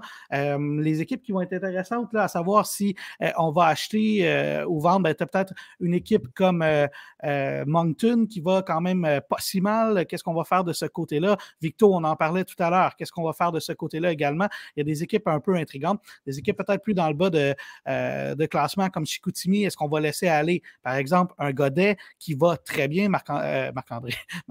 Martin, en parlait tout à l'heure, mais je pense que c'est un gars qui va intéresser beaucoup de monde. Rimouski, même chose. Est-ce qu'un gars comme Fred Brunet, euh, qui est un excellent défenseur à dans la Ligue nationale, on va le laisser aller? Euh, ben, je pense que c'est des gars qui pourraient euh, être, être transigés. Alors, je pense que du côté de Rimouski, il y a des chances qu'on vende également et qu'on garde un petit peu pour le futur. J'ai hâte de voir. J'ai hâte de voir. Ça va être bien intéressant. Je ne sais pas, Martin, avais-tu autre chose qui, qui, ont attiré ton attention de ton côté? Euh, c'est. euh, ben, tu fais bien parler de l'armada de Blainville-Boisbriand. Puis là, si on a démissionné avec Josh Lawrence, qu'on envoie un peu le message qu'on ne sera pas. euh, on ne sera pas compétitif vraiment cette année. Tu es obligé de te poser la question qu'est-ce qui va arriver avec Alexis Gendron? Alexis Gendron, là, ça demeure un. Tu sais, il a été repêché, c'est un, joueur de 18 ans techniquement, mais c'est un late. Donc, lui, il de- sera joueur de 20 ans l'an prochain. Je veux dire, là, que tu veuilles le garder, tu veux, tu veux miser avec un Gendron à 20 ans à Boisbriand, pratiquement obligé de dire qu'il est disponible là, soudainement. Euh, donc là, c'est quelle équipe qui pourrait, pourrait aller chercher un, un Alexis Gendron ou quelque chose comme ça? Je ne suis pas en train de dire qu'il va bouger, mais ça ça n'a pratiquement aucun sens de vouloir le garder si on a échangé Lawrence et qu'on envoie un peu le message qu'on n'est plus de la, de la partie Mhm. vraiment cette année. tu sais. Bon, évidemment, Gendron, il est plus jeune. Euh, euh, ça va dépendre de ce qu'on décide de faire cet été. Est-ce est-ce qu'on a décidé juste de laisser aller Lawrence parce qu'il est euh, plus vieux et qu'on pouvait se permettre de le transiger et que ben, cet été, euh, le directeur général Pierre Cloutier va euh, passer à l'attaque et trouver le moyen de faire des transactions pour bon, améliorer l'équipe dès maintenant et peut-être se donner une chance à la Coupe l'année prochaine? Si la réponse à ça, c'est oui, tu n'échanges pas Alexis Gendron, qui est un des meilleurs marqueurs naturels du, du circuit courto. Si la réponse à ça est non, là, je pense que tu dois considérer peut-être pouvoir euh, l'échanger parce que c'est certainement un gars qui va avoir une grosse valeur, parce qu'il peut jouer deux ans au sein de ta formation, parce que c'est un des meilleurs marqueurs euh, naturels du circuit, parce que c'est un excellent patineur également. Puis c'est un gars repêché dans la Ligue nationale de hockey. Alors, euh, bon, puis je, te parle de Gendron, mais il y aura peut-être d'autres joueurs du côté de l'Armada, mais je ne sais pas. Comme je te dis tout le temps, moi, je ne suis pas dans les. Tu sais, je, veux dire, je travaille pour la Ligue, je ne suis pas dans les vestiaires, je ne suis pas dans les. euh, les DG ne m'appellent pas pour me faire part de leurs transactions, puis même s'ils le faisaient, pas sûr que j'en parlerais en nombre, mais je n'ai pas d'informations à ce niveau-là, mais je pense que la question que tu poses, Martin, certainement, elle se pose, elle est logique. Si tu ne penses pas y aller en ligne l'année prochaine, je pense que Ben, tu vas penser à échanger un gars comme Gendron. Ouais, c'est la beauté de la LHJMQ. C'est super facile à comprendre. là. Tu sais, C'est un cycle Exact. qui tourne. C'est pas comme la, la- Exact. la Ligue nationale en ce moment, là, la grande question. là. Tu gardes Sean Monahan ou tu échanges Sean Monahan? Là, c'est plus complexe parce que le joueur, tu peux l'avoir encore pour 7 ans dans ton équipe. Comme Exact. tu peux voir le bénéfice à court terme. La LHJMQ, c'est c'est assez noir sur blanc. Là. OK, on y va pas, on y va pas, bon, on le claire, on ramasse du monde puis on rebâtit. Parce que sinon, tu le perds pour rien. Tu sais, C'est comme si tu perdais un agent libre à chaque fois puis que tu le perdais Exact. pour rien. Tu sais, c'est- c'est- Alors que tu sais que tu ne seras pas compétitif. C'est- quand même simple à comprendre. là. Non, exact. Puis tu fais bien de le souligner, c'est exactement ça. C'est, tu sais, je veux dire, on a beau lancer des noms, mais c'est- ça vient facile d'une certaine manière à voir qui tu penses qui pourrait être disponible ou, ou pas disponible, euh, puis qui ça devient logique ou pas qui bouge ou qui bouge pas en fonction de- des saisons puis du cycle dans lequel l'équipe se trouve. tu sais. Exact. C'est parce que si c'est pas Gendron, là, si je regarde l'Armada de Blainville-Boisbriand, on a énormément de joueurs de 2003, là, donc des joueurs qui seraient potentiellement 20 ans l'an prochain. tu as Michael Denis, qui est un excellent joueur pour la LHJMQ. Tu as Alexis Brisson, tu as Xavier Sarrazin et tu as Zach Begger.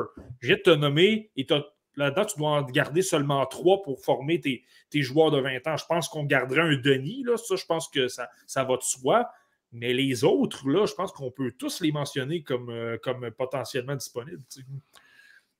Exact. T'as Même un gars comme Fauchon rendu là qui, qui, qui- ça ressemble étrangement à, à, tu sais, à- à- qui va très bien et qui pourrait avoir une bonne valeur également. Mais je ne te dis pas qu'il faut mettre le club à terre, je ne te dis pas que c'est ça que l'Armada va faire, je te dis que la question se pose. Ouais, exact. Exact. C'est la même chose aussi. Euh, merci, Alex, pour euh, ta présence encore une fois cette semaine euh, au podcast. La relève va lancer toujours un peu plus sur les activités de la LHJMQ quand tu es de passage avec nous. Et on t'en remercie, mon ami. Et boys, ça me fait grand plaisir et je salue le collègue Nicolas Cloutier que vous aviez euh, plus tôt. euh, toujours, euh, toujours intéressant de l'entendre, le bon euh, Nicolas. Et oui, pour les gens qui n'étaient pas merci. présents sur YouTube, mais qui l'écoutent euh, Spotify, Google ou Apple, vous avez manqué la succulente moustache de Nicolas Cloutier. Succulent. Moi, c'est- Bye les boys. Salut, Bye-bye, Alex. Bye bye. All right, Marty, un autre pays de fait cette semaine. La Finlande n'a plus de secret pour nous grâce à tes évaluations. Merci encore une fois pour ça, euh, mon ami. Puis on se reprend la semaine prochaine? On se reprend la semaine prochaine. Là, on commence à avoir du stock pas mal. On rentre vraiment encore plus dans le championnat mondial de hockey junior. en fait, la semaine prochaine, on va savoir la composition de l'équipe. Donc, on va être déjà capable de, parler de tout ça.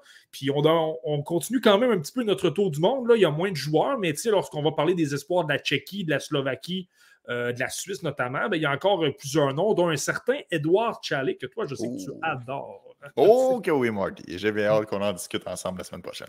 Merci à vous à la maison d'avoir été là encore une fois en si grand nombre et merci pour vos nombreux commentaires. Continuez de nous suivre et de vous abonner à nos différentes pages du euh, podcast La Relève et on se retrouve dans 7 jours pour un autre épisode du podcast La Relève. Ciao tout le monde. Bye.